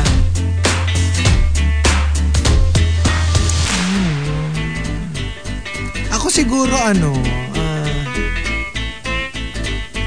yun, oh, sige, kwento ko na lang. I, I like telling this story because it's really so funny for me. Uh, early days as a DJ. Al- As in landline days. Wala pang mga, wala pang pager, wala pang whatever. So, the only communication we had with our listeners was our landline. 6319393. Okay. And, you know, I would have regular callers. So, may mga tumatawag on a regular basis na parang to request. Tapos, like, legit kwentuhan. Yung parang, so ganyan, ganyan. So, merong mga ano na na, and there was this one girl na regular ko na siyang caller. And, yeah, like literally, magkakwentuhan kami, ganyan. Get to know each other better. Tapos finally, sabi niya, okay, so, you know what? We've known each other for quite some time. Like, tell me how you look like. I was like, oh, I'm around 5'7", black hair, kayumanggi. And she was like, no. I was, and I was like, what do you mean no? Like, you asked me how I look like. I tell you and I you say no. myself. Uh, Alam nga namang mas tama ka pa kaysa sa akin. and obviously, you haven't even seen me yet. Sabi niya, no. You know, you're you're white. You have, you're blonde. And you have blue eyes. I seryoso. Like, seriously. Because of the way you sounded before. Na-upset siya na Pinoy ako. All this time, akala niya, like, foreigner-ish yung itsura ko. Like, hindi man lang mestizo, like literal, Caucasian.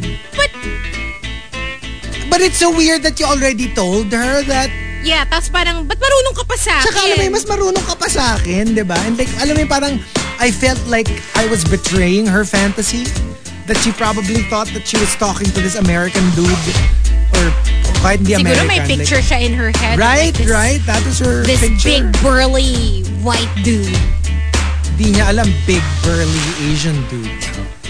Big burly. Wait lang. Pero I, I, I've been curious lang. Pa- Paano ba nag-evolve yung parang very douchebaggy Chico to the Chico now? Parang how, how did... Parang may disappointment yung the Chico now. parang impressed na impressed ka dun sa hindi, that parang- douchey Chico. Paano nagkaroon, paano na, na, nagkaroon yung, paano nagsimula yung transformation? At which point? And why did you, did you feel the need to change? Or, kasi No, parang you know that, why? that doesn't happen overnight, right? But You know at which point did that happen? Because, alam mo talaga, o sige to, Radio 101 to ah. Because when you're a solo DJ, you're not talking to anyone. So you have to deliver your lines a la DJ. Like, Monster, RX 93.1, here comes, you know, Lizzo. Fair- It's like you- Lizzo you're, you're putting on a show. You're putting on a show. And, and you're not, and you know, like, obviously, if I start, if I, if I'm solo, I'll, I'll ad-lib like that. But if I'm talking to you, I'm not going to be like, Good morning, Hazel. How's your morning? I mean, like, obviously, I can't do it. What if we way. do that this week Parang for the rest no. of the week? Parang no. What if we do that and we talk to each other like, you know, we have accents and stuff?